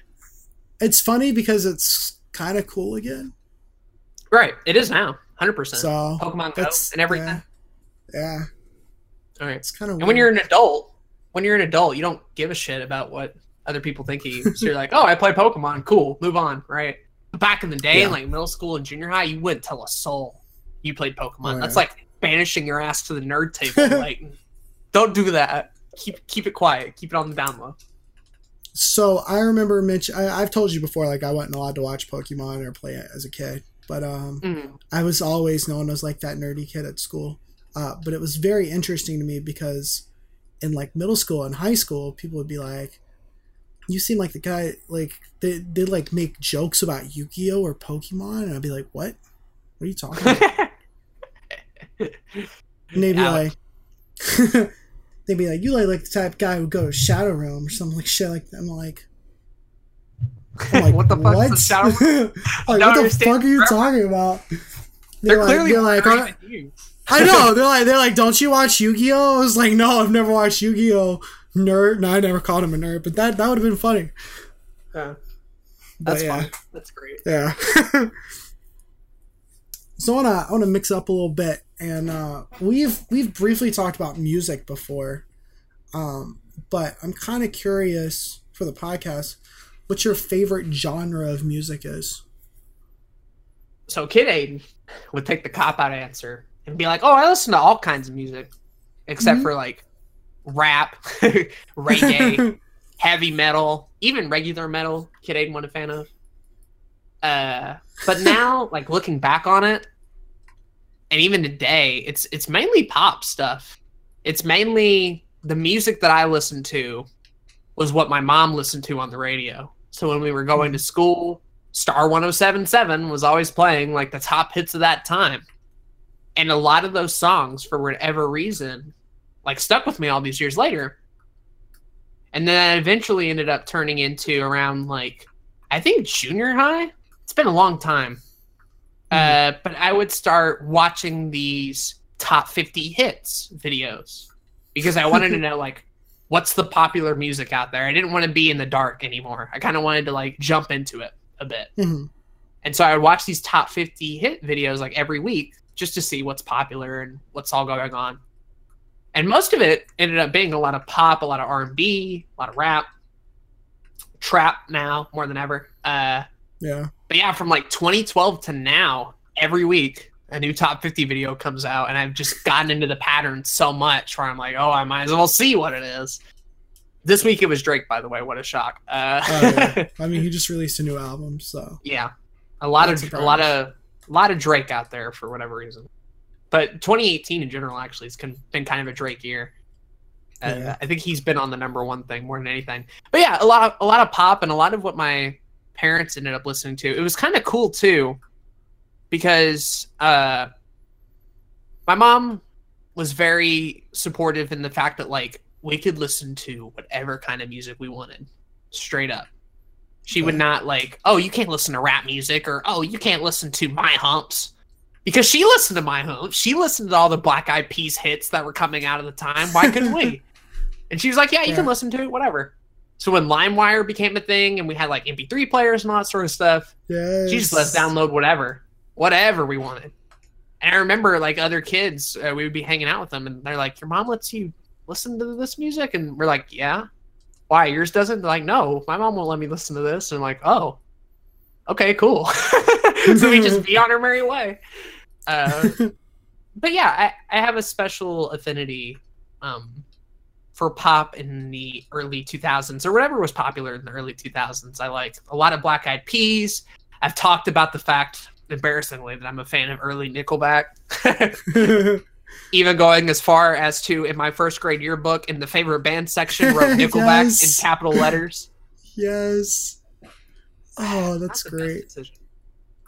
I remember when uh, Umbrella came out and that music boy. video came out. Fucking love that. Mm, Uh, Party Rock Anthem, I remember. That's 2012 or 2010. or something 2012. Was it Roughly. 2010?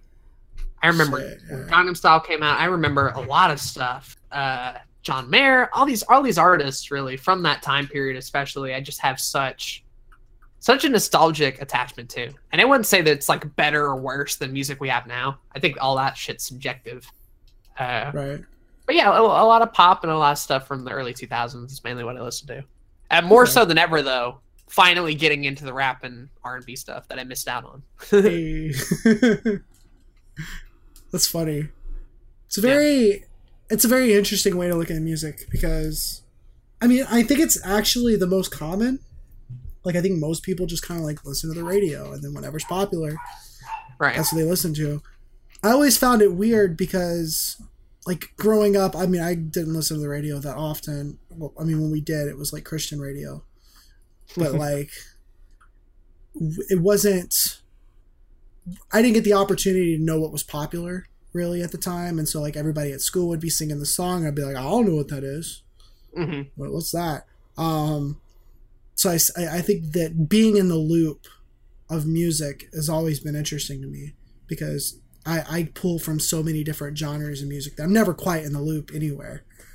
Um, but it's interesting. Sure. Cool. Hundred percent. I've heard from Jay especially too that that's sort of where he ended up finding a lot of his musical taste was just from his parents and all that. Mhm. And I also I didn't neglect to mention that my granddad was a big country music fan. So there were several years in there where I was just all up on that modern country hits, so Taylor Swift Yeah. or Kenny Chesney, fucking all those boys, all those boys. Not proud of it, but uh, it's it's there if you really want to look back. All right. We got a little deep. A little, deep. What is your What is your biggest fear? Um, hmm. That's a good question. Mm-hmm. Fear. Uh, not. Hey, Go ahead. And it can be like it can be like an irrational fear. It can be like like a fear that like like a deep fear. It can just be like something you've always been scared of. It can be anything like that. I'm still afraid of the dark. I'll tell you that much. Yeah. Every time I go out, uh, my parents would be like, "Yo, pull the trash, bring it to the road." All right, cool, whatever, fine. As soon as I leave the house, where the light is gone, and I'm trying to make it to the road to put trash in there, I immediately go to like fears of like, there's like 13 rapists in the bushes. There's like a gun gunman down there. There's like 13 drug dealers, and they're all ready to wait for me to come out, and just and just just attack me out of nowhere. And so every time I would go to like take the trash out, would like sort of, you know, stay on the porch for a little bit, going real slow, real slow, and then like run to the trash can and then run back. That's still a thing. That's even now. Even now, anytime I like go out and ain't a whole lot of light around, that shit's bad. Obviously, I can handle it in my own room with the lights off. Like that's cozy, that's nice, whatever. But if I'm outside and I don't know exactly what's going on, and I hear like a little rustle or whatever, I'm like, nope, I'm about to die. It's over. It's it's done. So I've been paranoid like that for for a while now about Mm. dumb shit too. Just fear of unknown, I guess. Okay. That's funny. I can kind of picture you like running running outside to get to the trash can. Yeah. We were we lived in a nice neighborhood. I don't know where the fear came from. Like we, it was just a bunch of older people who lived down the road. What were they gonna do? Nothing. It's a bunch of old rapists. But I always thought like, yo, what if what if this is the night first robbery happens on this street and I'm a part of it, right? Like my mind always went to crazy details to try to picture it happening. but it never did, obviously. None of that shit ever happened. I was Of just course. paranoid as all hell. Yeah, it hasn't happened yet, right? No. No, not yet. Not yet. Not yet. Would you would you rather know the date of your death or how you would die? Hmm. I think I remember- questions. I think I remember answering it on the creator interview, if I'm not mistaken. Maybe, maybe, Maybe. I don't know. That one feels familiar to me. Or maybe it was just the past recording. I don't know. Yeah. For the audience, we did try to record this like months ago, and then the, the audio got reco- re- corrupted. So we're like, we'll just do it again in the future. Sure. So, date of death, and then what was the other thing? Or the way that you would die. Wait, no. Probably the way. Probably Yeah. the way. I, given how anxious and paranoid I can get, if I knew the day, it would be like a self fulfilling prophecy type thing where me trying to actively avoid my death on that day would be the result of my death. because I would be Hmm. so nervous and trying to plan around it and all that sort of stuff that I'd probably end up dying that way. I, I'd rather just know the way how and leave the date as a mystery. So at the very least, like when it hits, I'm like, oh, okay, cool. I couldn't have planned around it. That's fine. But what if the way was like a car wreck? Something Eh. that's like super common. if it's like a car Which- wreck, my my fear would be like you die in like quicksand, or like you suffocate to death, or like something real Okay. awful. Because if that was the case, I'd rather know the date.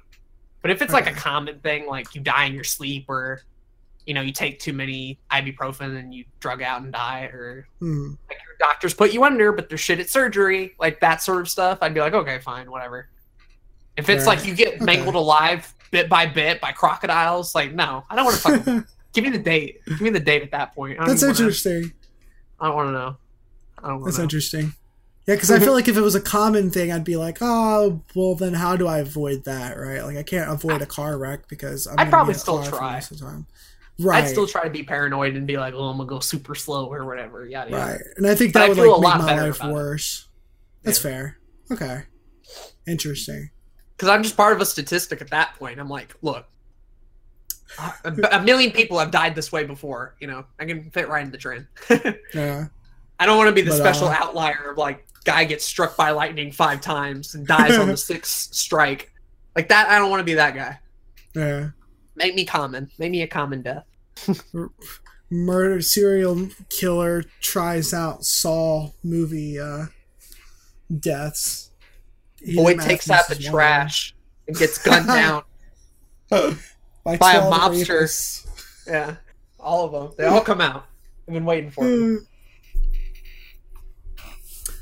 So you're a you're you're a guy that doesn't you're not particularly a fan of school, correct?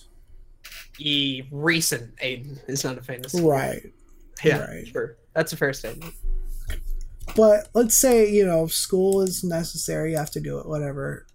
Mhm. If you had the opportunity to take one class that you would want to take, this class can be anything on anything whatsoever, anything imaginable. It can be impossible. It can be like, I want to learn how to fly. Like, it can be anything like that. What would it be? Ooh, that's good. I was gonna say, I wish as a kid I had a class on like video production and fucking like Photoshop or shit like that. I would have oh, killed. Oh, killed. yeah, for to have sure. I hear kids like now, like in my Discord, being like, "Oh, I got to go to my media class." I'm like, "Wait a minute, media class? What the? F- Yeah. where, where were you? I, didn't. I Exactly. Didn't have. I had like biology. All right, that ain't fun. Yeah. The only the only computer related class I had was like typing, and typing Yeah. ain't fun either. I'm a horrible typer. I'm like pecking one key at a time. I'm slow. I was able to get out of typing because I talked to my like guidance counselor and I was like, "Look, I'm on a computer like 12 hours a day. Can I please I- not take this typing class?" She was like, "You can take the computer apps class." I was like, "Okay, cool." And so I go to this class and it's like, "Here's how to use Microsoft Word. Here's how to use Microsoft PowerPoint." It's like dumb. hmm So like I Dumb as did my work in like five minutes and then like downloaded music and played games the rest of the time. The senior of high school. class. It would have been amazing. Would have been amazing. Uh, hmm. That's a good question. Anything, anything? Anything. You can be I like, think I want to learn how to have better sex. you can be I ain't like, there yet. I ain't there yet. we ain't there. Hmm. Uh, well, if we're going all out, Mhm. doing like no holds bar, whatever, I would want to know how to make the best bacon in the world. just like a chef who spent his entire career working to make the best piece of bacon ever taking a class Hmm. from that guy to improve my baking game because i don't know how to cook much right i can barely you know do like ramen noodles like real basic shit right. if you're telling me i could learn how to make the best bacon ever i wouldn't even need to bother learning how to cook anything else it would just be bacon all the fucking time and that sounds great so if I could learn how to do like bacon perfectly, and it could be a weird recipe too. It could be like, oh, you need like a a, a weird beetle on the West Nile to, to add to the flavor. I'm like, yo, I'm on it. I'm on it. Let's get it. All right. Or you need this weird spice from like the Himalaya. Cool. Let's go. Whatever. Whatever it takes. Whatever it takes. I want to know how to make the, the best bacon in the world and just That bacon. eat nothing but that for the rest of my life. That's great. that, that probably That's ain't great. smart, but it's it's the urges. It's the urges that I have right now. I got some. I got a tw- a dozen order of donuts the other week from Uber Eats. It was a little Ooh. splurge buy. It's just like random. I was like, oh, there's this donut shop here. I didn't know we had this. I can Hell yeah. order this. I'm gonna try it out. It's like you know, once once in a lifetime thing, right? And one of the donuts was like a maple bacon. Yeah, was I've like, had That's weird. Yeah, That's really bizarre. But yeah, I, I thought they were weird too. To be fair, yeah. I'm like, who puts who puts the shit on a donut? I'm I'm pretty basic. I just like glazed stuff. Honestly, you can put sprinkles on there. That's cool. You can put like chocolate on there and sprinkles. That's cool. You start getting into like fruit filling, and that's where you lose me. I know I'm I am cool. not about I feel that. I'm I'm cool with just about anything on a donut. Um, I, I prefer Krispy Kreme. Just Hell like yeah. give me some good old Krispy Kreme donuts. Like I, I'm probably not gonna order from that place again because they were like it was like eighteen dollars for for Damn. a dozen donuts. It was like expensive. It was like I'm not gonna do this ever again, but I just want to try it. And it wasn't. I don't think it was worth it. They were they're like I could have gone to Krispy Kreme got better donuts, but Mhm. yeah. I think the thing with donuts is you got to hit them up at the right time. If you wait later into the day, then you just get like the leftover donuts. But you Mhm. also don't want like the very first batch either. You kind of want like that in between middle donut. I could see that. I'm very interesting in the like. I'm cool with hot donuts and I'm cool with cold donuts. Yeah, I I like am I like both. I'm very I like much both like okay both. They both They're have tight. a different uh different flavor that I that I prefer. I All agree. right, let's let's keep on with some of these um you know, after talking about bacon and donuts. Fuck bagels though. Yeah, I ain't about the bagel life. Bagels are fine. It's just I'm not much of a bread person. I've I've learned like it's like I, I don't care to get like toast a lot. I'm not big. well, you hate toast. sandwiches. we figured not- that out. I don't I don't hate them. I'm just not a big fan of them. Like I like I'd eat them, and I have it. So you know I have them every once in a while. It's just not something I need. Well, here's a said question. In a Lions Honor gameplay thing, I do not like sandwiches. And I'm like, what? How Mhm. could you? Did I that was I a whole don't like? episode. I don't think I said I like. I'm pretty sure. I, I don't think I said I don't like. I think I said I'm not a fan of them. That's pretty negative. Something that I would eat occasionally. Well, here's a Just question this. for you. You were you were convicted for some reason, all right? You had you you gone to jail for some reason. I'm not. Um, We'll we'll, we'll say I, I don't know what the reason is, but for some reason you've gone to jail Okay. and you are about to get the death penalty, Ooh. and you have the is going. opportunity to have your final meal. Hell yeah. What would your what would your final meal be? Just be like, It'd be like a Golden Corral buffet, but like good food. It'd be actual good food is what is what it would be. That's fair. I can get like Okay. as many rounds as I want. I'm talking pizza, pepperoni, Mhm. cheese in the crust, fucking all out. Let's just fucking go. No, no little Caesars here. I want like fucking made go. in Italy, real shit. It's the most sensible thing you've said all night. fucking calzones, fucking catfish, uh, fucking fried. By the way, no grilled, no grilled, no grilled, nothing. I better not see a grilled anything. I'm talking like deep fried, disgusting amounts of butter and salt, the whole, the whole nine. You know what? I'd drink a soda if I had one day left. I'd be like, all oh right, yeah, for sure. I got, I got. Let me pop one Dr Pepper before we go, real quick. Get that out. Let me get that 12 pack of Mountain Dew right quick. Get all all the flavors in my mouth there. Uh, steak yeah. would be really good. I really want some like really nice steak. Ooh, fucking potatoes. Oh, the Arby's curly fries. Just specifically Mm, Arby's curly fries. Shrimp. I want a lot of shrimp. Uh, what else? Ooh, bacon, as we mentioned earlier, would be great. If we can get some scrambled egg action in there, that'd be good. Uh, like a tuna noodle casserole, a tuna five dollar foot long from Subway. I'm just throwing out shit at this point. just, I just want, I just want Fucking- everything. Milkshakes, but only the vanilla ones, because I ain't about no chocolate milkshake or nothing like that. Hmm, Strawberry that's banana smoothies. Those are good. Like a like a good baconator. That'd be great. Just a bunch of fucking meat, basically. That's my answer. Yeah. A bunch of bunch of meat, Golden Corral style, but like good, but like really good. Now here's the next question: Would you attempt to eat all of it? Like even if it made you feel like disgusting, even if it made Yeah. you feel like you were gonna throw it, would you like try to eat every single? bit of it? Absolutely, I'd pork the would fuck too. out. Yeah, Yeah. I don't even. I don't even. I would like be throwing up and still trying to eat it. If it was like my last meal, Yeah.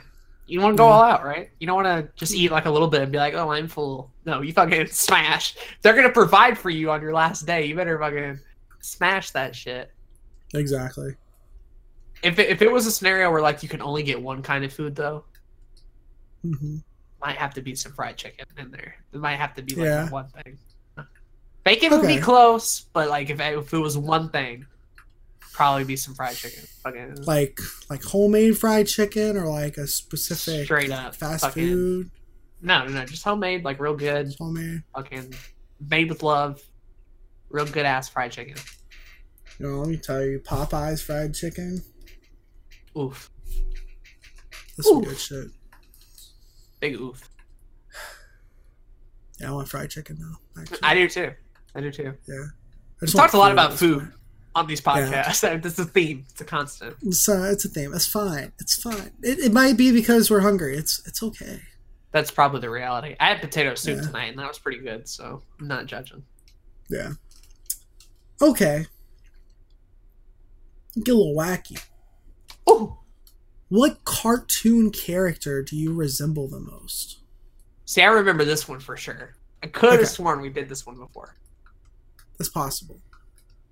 And I think I even remember my answer. Uh, it was fucking Gumball from The Amazing World of Gumball because I think that show mirrors. Oh yeah. I think that show mirrors mine and Ethan's childhood like so much. Because like Ethan was definitely a Darwin, I was definitely Gumball, and obviously like they make a lot of stuff up and it's weird and wacky and surreal, obviously. Mhm. But that sort of family dynamic in that show, I would 100% be Gumball. Like I relate to him on a pretty spiritual level. I feel Does that show hold up? it's pretty good. I think it's still going. I don't think it's It stopped does. yet. Yeah. Yeah. I like a lot of the comedy in it for sure, and I think what they can do visually in a show like Gumball is pretty incredible as well. A lot of cool Cool. moments in there. Yeah. I haven't seen it before, so It's pretty good. Pretty good. cool. All right. Now, it, the, the world is pretty big, right? And obviously, I, I- I'm assuming you haven't been a whole lot of places. Um, but if you could travel anywhere in the world, where would it be? Probably at the top of my list at this point is probably Japan. I think that'd be really freaking Hey, dope, just in general. it's and then after place. that, I kind of want to go to Greece. I don't. I don't know if it's just like the Sonic Unleashed level that's like based off of Greece or sort of the architecture or whatever. I don't know what it could be. Maybe the music. I don't know. But Greece would be kind of fun to be dope. Coastside, fucking history, got the beach setting. That'd be dope. That'd be cool. Yeah. And then I'm trying to think what after that. I still haven't been to Hawaii yet. That'd be cool. Yeah, I mean, I haven't either. Once in Okay. a lifetime type deal. So probably one of those three. Sweet. Well, you mentioned history, and I know we've kind of talked before that you're you're kind of a history buff. Um, you really enjoy history. So, what, like, what two famous people would you like to meet? Uh, famous historical figures, alive or dead. Like, if you could have like dinner with them, Ooh, who would it be? That's a good question. That's a good question. You- Well, if we're going for the meme, gotta meet my Hmm. girl Hillary. Gotta in, Hmm. in person. Gotta Okay. talk it up. Yeah. I thought he was going to be like the damn Daniel kid. no, no, no. He's not a historical figure. As much as he likes to think, he's not going to be in a history book anywhere. I hope not. If we do I our job correctly. Hmm. But yeah, I would definitely want to. I'd want to meet. Hillary and be like, "Yo, I know a guy who didn't vote for you." You could hit him up, like tweet at him, maybe. That'd be great. yeah. But that's the meme answer. If I'm going like serious answer, ooh, uh, I'm gonna go with um two boys that have been covered on Extra History. Both of them are pretty cool for for two different reasons. First one I'd go with is probably Admiral Yi, who is a uh, he ran the uh, Korean Navy for a good bit of time. I don't think he was like the, or he might have been the overall commander. Anyway, he was in the army during the time, and Okay. Japan had sort of invaded, and Korea was sort of this like non really big military state, had had peace for a thousand years, and in comes all these samurai fools with like these boats and cool shit, and like Korea, Korea looks absolutely screwed basically, and Yi through like a bunch of fucking hard work and determination and despite getting shit on from like the corrupt government and everything ends up basically saving korea from like a total invasion Oh wow. have you ever you ever heard of like the uh, turtle ships where it's like a no. ship it's like a ship but the top of it is like this spiky turtle shell so when you bring it out to Huh. war it has cannons on the side but no one can board your ship and so like that was invented during during this time period and he had like only a couple. He basically had at any point in time about anywhere from 20 to like 10 ships. And throughout all of his campaigns barely lost any. Didn't lose a damn ship at all. Dude was such not only like a, a great mind but also just like a really hard worker. If i could meet him and somehow like get just a bit of that inspiration a bit of that drive and a bit of that workflow like that would be incredible uh he cool. probably speaks korean and i don't so there'd have to be a little translation thing going on there and i don't even know what he would want to eat so the lunch would probably be horrible but that'd be cool yeah. And then I, I don't think there would be a probably there, but yeah. Eh, eh, eh, you know whatever So Hillary and Admiral Yi. hillary and admiral yi hillary's my meme one if i'm going for another Okay. serious one Mhm. I probably want to go. Mm, I was gonna go Ted Bundy, but I think I want to go like JFK. I think it'd be really cool to meet JFK one day. Just because, like, dude was so so much of an impact and probably like one of the most well respected presidents of like all time. It'd be Oh, yeah, cool to like get that perspective, especially during that time period. I think it's just fascinating as a whole. Yeah, those are the two that come to mind. There's probably like a thousand more, and the Hillary one I still want to happen just to meme it up, and that's the most likely. So I'm gonna shoot for that one. But the other two, the other two probably Yeah. my answer. okay.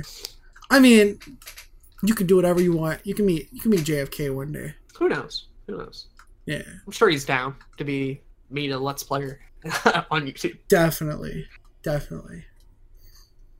Get a get a little serious again. Um, are you religious at all? And if so, how how so? Okay. So, growing up in the South. You can probably guess that I'm a good Christian boy, and that was sort of our family dynamic for a good while. We didn't exactly go to church even often.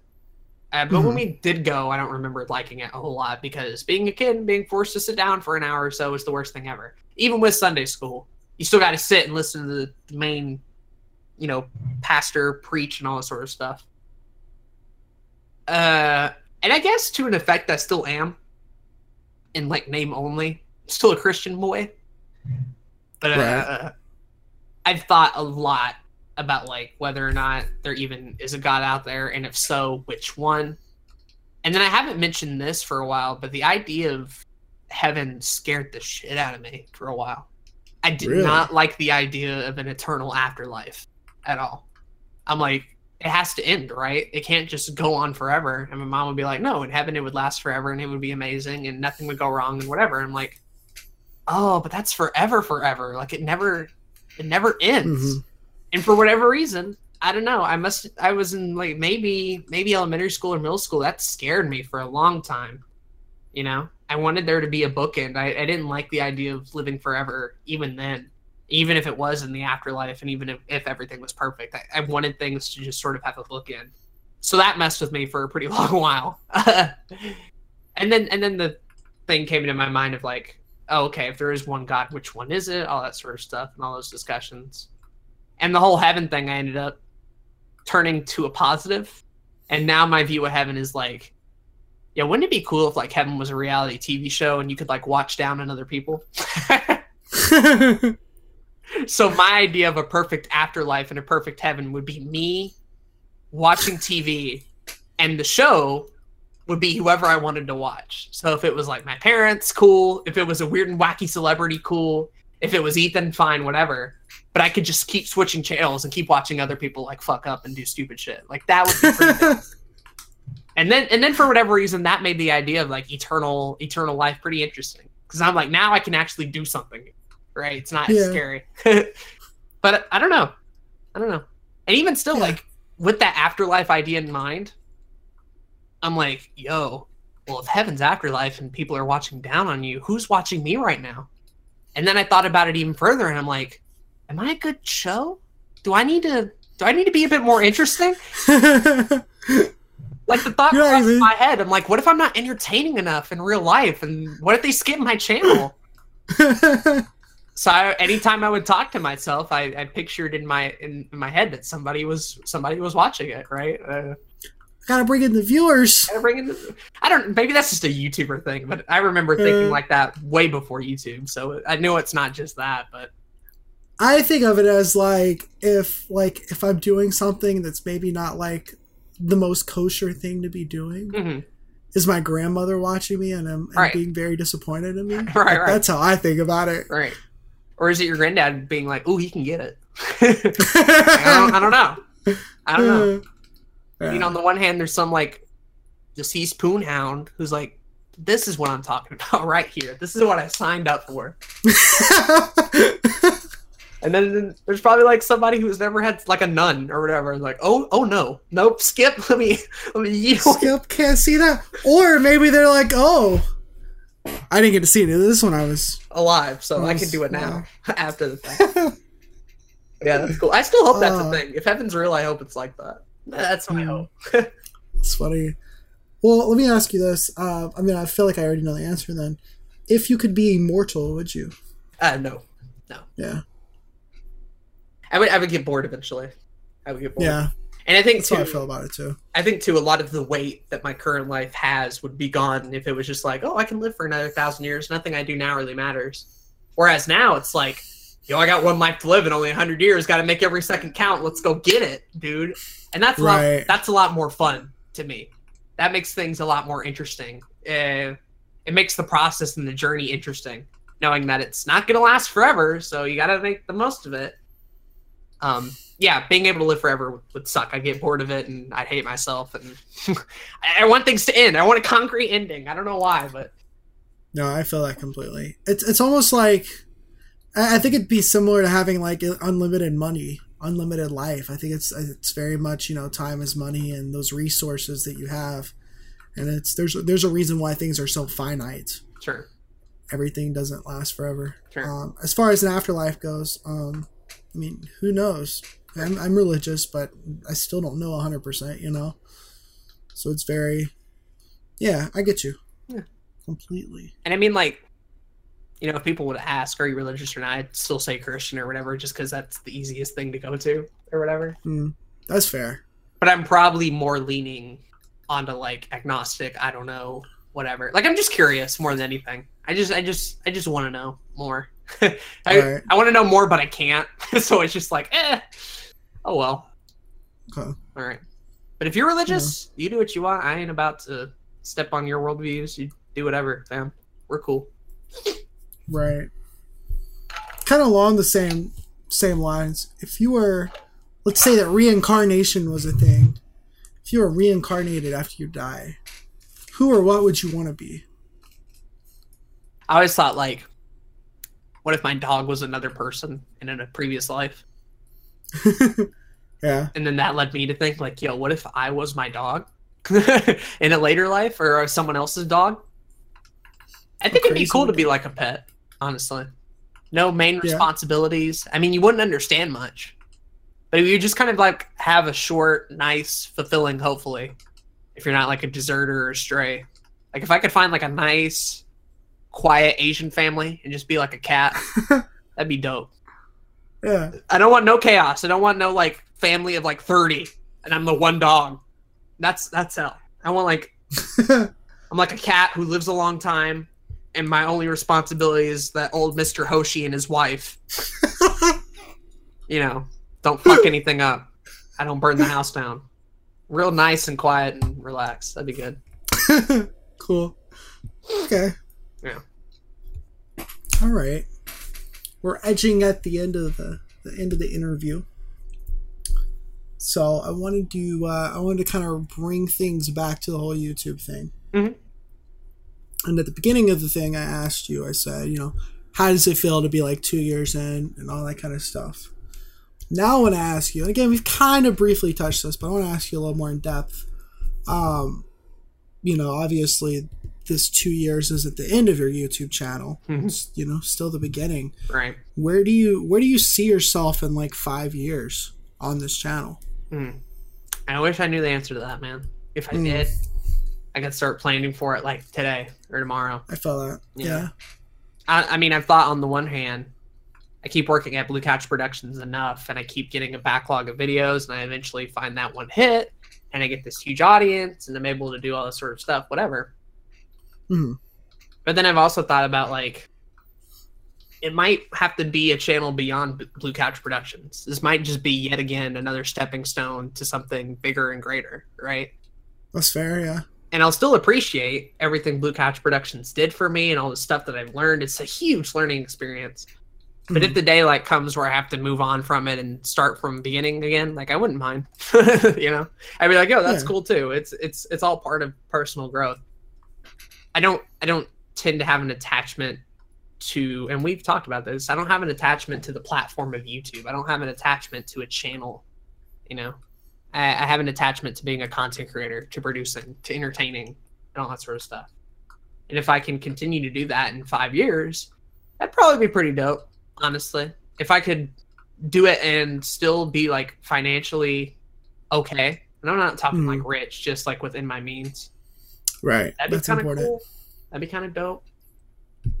And like, you know, best case scenario, I get a video that does like really fucking well, and I get enough YouTube ad revenue to retire, and then just make any kind of fucking video because I'm retired. I can do whatever the fuck I want. yeah, I can literally do anything. Might as well. Let's just post the weirdest shit. Uh, but until that day comes, I'm still gonna just have fun experimenting. I'm gonna continue to try to learn. I'm gonna find new opportunities when I can, and we'll see where we're at in year five, year four, year three, even, and continue to try to get better. Honestly, and who knows? It might not even five years from now might not even be a, a YouTube thing. It could be like working on production on some TV show. It could be eventually following that dream of wanting to be a singer from when I was seven. It, it, it could be like doing internet radio or a podcast or yeah, maybe even have that nice little Philip DeFranco studio and the like with like a bunch of cats or something like that. I don't know. Whatever, just throwing that out there. It's a possibility. But I go. I know I know whatever whatever path it ends up on. I do hope that in the next five years I'm still creatively expressing myself. Because above all else, like that's that's what I like doing. I like creating videos, I like entertaining people, I like seeing other people's reactions to it and I like making things, right? I like being in front of the camera. I always have been. If I can continue to do that in five years in one form or fashion, then that's great. Ah, Exactly. That's fantastic. My my mission statement in life is not necessarily to like be successful or to have a ton of money. I've told you this before. Like my main life goal, my main mission goal is just to be happy. And if you know I'm still doing that, then uh, we're good. We're good. We're good, honestly. Yeah. Awesome. Well, cool. Well, that's the uh that's the end of the little interview. Ooh boy. So Yee howdy. I think it went well. I did like too. doing it. I hope you did too. Cool. It was it was a good. It was a good. Yeah. I'm uh I'm definitely excited on on the viewer side of things and obviously like working with you as well. I'm excited to see what your year 3 is going to look like. Oh yeah. Um that's going to be interesting. Yeah. I've, I've I've definitely enjoyed getting to know you over the last like year and a half and kind of see your journey Mhm. through through YouTube as well. Well, considering how different year two was from year one, I'm sure three is going to be even weirder than it is now. So buckle Oh, up, yeah. everybody. Uh, Blue Couch Porn Productions coming coming your way. Hype. I feel like that's the future of YouTube content. It's just straight sex. You know, Just straight unadulterated sex. I agree wholeheartedly. It's all we all we need, honestly. Mhm. Yeah, I mean it's it's the only next next step. All right. Well, with that being said, we're gonna move on to the comments section What we got? the podcast. We got we got a couple of comments. We got our usual our usuals. Our our crew. Um, do you want me to read Patient's comment this week? Sure. Okay. Because I did it last time for sure. I know that. Yeah. know damn well how It's, much it's, it's a little, it's a little smaller this week. It's actually a lot smaller this week. I'll let you read Calfro's comment Okay. if you have it pulled up. Yeah, I have it. Um, Calfro commented saying, I couldn't agree with you guys more. If you don't have a passion for what you're doing, why are you doing it? He's right. Yeah, I mean, pretty much. When you're right, you're right. right. There's too many people that are trying to do things that. there's too many people trying to do things they don't want to do. Just what it comes down to. Just Yeah. because their parents told them to do it, or they think it's the way they're supposed to do it, or they think they can get money and be famous from it, and you know, inside of YouTube and outside of YouTube, whatever it may be. Uh, once you learn that you're gonna be a little bit happier if you don't try to you do things that you don't want to do, you'll uh, you'll be better off. Agreed. Cool. Good comment, Calfro. So, patience comment this week is no, I'll read the whole thing like we did last week and Yeah. we'll talk about it. She says, I'm going to start writing these comments at the end of the podcast and trying to keep everything I say brief since I realized last episode that my comments are way too long. LMAO. If you want me to direct my podcast writing to ask Zach for longer questions, let me know, baby. Ooh, I mean, Okay. I'm down. hell yeah. I need some new I need some new thought provoking questions. She continues and says, each creative medium has its own specific pitfalls and problems each creator, faces. But I think there are two specific problems faced across every creative medium. It can also apply to a lot of work situations, sports, etc. Those two problems are imposter syndrome and the Dunning-Kruger effect. The Dunning-Kruger effect is, in simplified terms, where a person with little skill in an area believes their ability to be higher than it actually is. An imposter syndrome is essentially the opposite, where someone skilled in an area has little to no confidence in their own abilities. Imposter syndrome, especially, is something a lot of people in creative fields face, as it is often personified by comparing your work to that of a well renowned master. Content creators in any field of all skill can be subject to these two problems, and working to get out of them can be hard. Learning your own abilities and limits are important, and having an understanding of where you sit in the creative world is a good way to ground yourself and avoid the Dunning Kruger effect. And learning those things also comes with improving your skill, so there's no harm done there. Because as your skill grows, you find less limitations. However, personally, I find avoiding imposter syndrome to be much more difficult. In a world where anyone can create and anyone can see it, trying to avoid comparing our own work is nigh impossible. I can I can't really comment on a good way to avoid imposter syndrome because it's something I believe I am currently subject to, but I'd be interested in knowing what you guys think would be a good way to avoid it. This video explains how to avoid the Dunning-Kruger effect, and it does it well. It's a photography central, but you can easily replace photography with any creative medium, business, or hobby. And she links a video, which I'll try to link in the description box below. Yeah.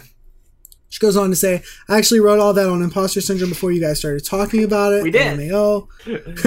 also, Myrna is a fucking killer Twitter account. She's so naive and innocent. I love her so much. Agreed. Agreed. Question of the day. She says, I'm not a YouTuber, but my big problem holding me back from that is a personal one that I'm making steps to solve. And all going well, I should have decently under control by the end of the year. I'm glad to hear that. Gee. The main issue I have with content I currently produce, which is photography, is definitely akin to imposter syndrome, but I'm not sure if it can be if it can't be considered imposter syndrome due to my current abilities as a photographer. Wow. A lot to unpack there. A lot of good shit. Definitely. And I, I particularly love the comment from the new guy 62 or six toe My boy, as he replies to it with just the simple word of damn. Daniel. Back at it again. Yeah. So white vans. a lot to unpack there. Mhm. Um, I've I, I don't know about you, but I've definitely heard of both the Dunning Kruger effect and the imposter syndrome. I think we Um, we again we talked about the imposter syndrome, but we really didn't give it a psych- psychological name like patient did. So it's cool to be like, oh, that's just something everybody deals with, and that's the name that it's called. Cool, right. that's nice. The Dunning Kruger effect, I don't think I've I heard of until this comment, or at least not that name. That name Yeah. was pretty unfamiliar to me. Um, I think I heard about both of them in high school sometime. Mhm. Uh, they are very commonly.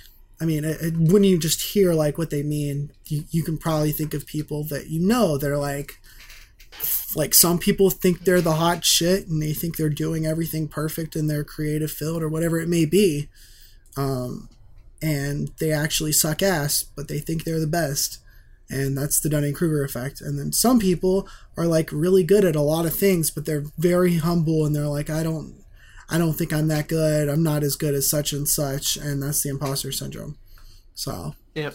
you've probably all have experienced somebody with this, and maybe you could be experiencing yourself in one of these two categories. If you're a YouTuber, you've probably been hit with one of these before, guaranteed. Yeah, you know, just- maybe even both. maybe even both. Who knows? Yeah, depends on the type of person you are. Um, as far as how to avoid it, I think we did a pretty good job in the video, or at least I remember talking about a lot that, you know, you're not better than anybody and you're not worse than anybody. YouTube as a whole is about your own personal journey. And when you Mhm. view it as your own personal journey, then you really take out the whole comparison thing altogether. You're not comparing yourself to other people. You're not thinking better of yourself than other people. It's personal, right? And so you yourself grow with each video that you point uh, that you put out and with each photo that you put out and with each album that you make and all that sort of stuff. If you worry so much about outside influence, then at some point it's not going to be your own art it's going to be someone else's or what someone wants to see in your art and not what you actually want to make right? And it, it's very tough to deal with that. Pressure is definitely a thing. Criticism is definitely a thing. Um, it's all part of the art process and it can be very tough sometimes to feel like you're not doing as much or to feel like you're way better than everybody which granted a lot of people out there think they're better than everybody they're really not. Mm, but you really got to just definitely. think about your YouTube channel as your own your own personal journey. There's there's no need for comparison when you start viewing it from that lens. I think there's there's definitely a fine line to walk when it comes to both of these. Um, but at the end of the day, it comes to how you present yourself to other people. Um, that that is where either of these two I guess mindsets arise, right? Like these are, I, I wouldn't even these, these are mindsets, yes, but people don't know that they're your mindset until you show them that you're—they're your mindset, Right, right? right, right. Um, so I almost feel like, regardless of how you feel about your own work, um, it should be something that you almost keep in yourself, uh, unless you're doing a podcast where you're talking about it, unless you're doing some kind of project where you're talking about it, right? Mhm. Um, but like when you're outwardly talking to people about your YouTube channel and you're like, yo, I make these videos, you don't have to be like, yo, I make these really super dope videos and I take and I put in 24 hours to make every single video and they're they're really high quality and then they go check your video and it's a Minecraft let's play and you're like, okay, Mhm. it's not that good. Um or the opposite, you know, you don't need to go around and being like, yeah, I guess I I I, I sometimes make YouTube videos, then people go check them out and they're really, really good, right? I, I think it's I think it comes down to being humble and grounded Yeah. um, when you're talking to other people. Regardless of that, I think it's very, I do think it's important to be confident in your work. Yeah. Um, I think it's absolutely important to be confident in your work while also understanding that you've always got a lot to learn. Agreed. Uh, So, never stop learning in general. We mentioned that in the episode. Absolutely. It's still true, believe it or not. Even in episode 20, uh, never stop learning, right? If I would point out the big difference between year one and year two, I learned a lot more shit in year two. mhm. and that helped, you know. That helped a lot. yeah, I mean, just no, no matter how many successes you have, no matter how many failures you have, I I would, I mean, obviously be be real with yourself, be grounded in reality, and realize what your limitations are. Still be confident in your work, though, so that you can continue to get better. Mhm. And then I think you can stay clear of both of these. Yeah. Um, There's definitely a balance there, yeah. though. You don't want to lean too far one way or, or, or too far the other. yeah, Make YouTube for, for fun, man. You know, if it's really that big of a deal. Definitely. do what you want to make and don't let expectations of other people bring you down and don't let comparisons bring you down right? We're all we're all at different points. Nobody we're not all on the same level. I like to wish that that's the case sometimes. Now we're all like equally skilled and equally talented and equally this and that and we all have equal views and equal this and that. We're not right? We are all in unique and different sometimes even crazy positions. Um but they're not the same right? So if one Mhm. person's at one point and you're at another point you know that's all that is. There's not one better than the other. There's not one that's more sophisticated than the other. There's not one that's like awful and one that's good. It's it's a point. It's a step up the ladder right? It's a, it's a rung right? It doesn't Mhm. end it's not the end goal it's not the final area it's just the beginning right i don't know it's weird Yeah. make what you want to It make is. Well, that's uh that's our comments for this week. thank you for If you have any comments for next week, hit us up. Let us know what you think. Um, we'll be glad to read them. As always, um, thank you for for uh, Calfro and Patient and, and Sixo for the comments this week. And uh, yeah, I mean that's that's it. We're uh, I like this episode. It went really well. Mhm. It went really well. i agree Um, if you want to hear more from us, hit the subscribe button on YouTube. We've got these coming out weekly. You can also check it out on Anchor, iTunes, Google Play, Spotify, and any other podcast platform that accepts us. It's pretty pretty widespread now. You pretty much find another YouTube podcast everywhere, which is ironic considering it's called YouTube podcast. Um, check out Aiden's channel as always in the description, Yeah. and you know this you can find my channel and stuff in the show notes if you're on if you're listening to the on the podcast platforms. Check out our social media. Help out patreon.com slash Zack Snyder Productions if you want to help fund the channel and the podcast and all that kind of stuff. Help us get a little more professional in the future. And uh, that's all we got. question of the day So, yes, all you out there do it. I figured, hey, going through my two year anniversary is kind of a big moment. But I want to know hmm for any other, you know, YouTubers or creative people out there, how do you how do you spend an anniversary, like in a creative field? Do you take a break? Do you put more work in? Do you try to like release a big video or a live stream or maybe you put together an album or like I feel like a lot of people look at anniversaries from a lot of different perspectives or milestones, I guess, in this case, is what they actually are. Hmm. My question of the day is how do you all deal with milestones? What do you do during them? Do you work more? Do you work less? Do you reflect? Do you look ahead? I want to hear all that from you guys. In any creative field, like Patience said, photography, music, YouTube, whatever, or work. I don't know. Maybe you've been working for 10 years. Like, what do you do for that milestone? Do you like go out to eat? You celebrate? I want to know. Yeah. So good question. I think so. Yeah. And we'll uh we can talk about that ourselves next episode as well. Sure. We're gonna we're gonna be hitting many more. this isn't this is one of many uh, big milestones. I'm kind of Absolutely. personally like tomorrow's gonna be great. Or today actually. We actually just hit it. It's twelve thirty nine for me right now. Yeah. Which technically means it's the twentieth. Uh I'm looking forward to today. I can't wait to post the video, the live stream, all that fun stuff. Part of me wishes it was over though, and I could get back to just doing work, right? Just like regular stuff. Yeah, I feel that. because I've been talking about this two year thing for like several weeks now.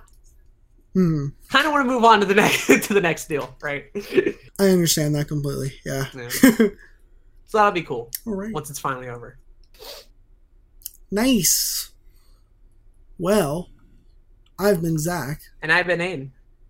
and we want to thank you for listening to this episode of another YouTube podcast. Boy. Bye.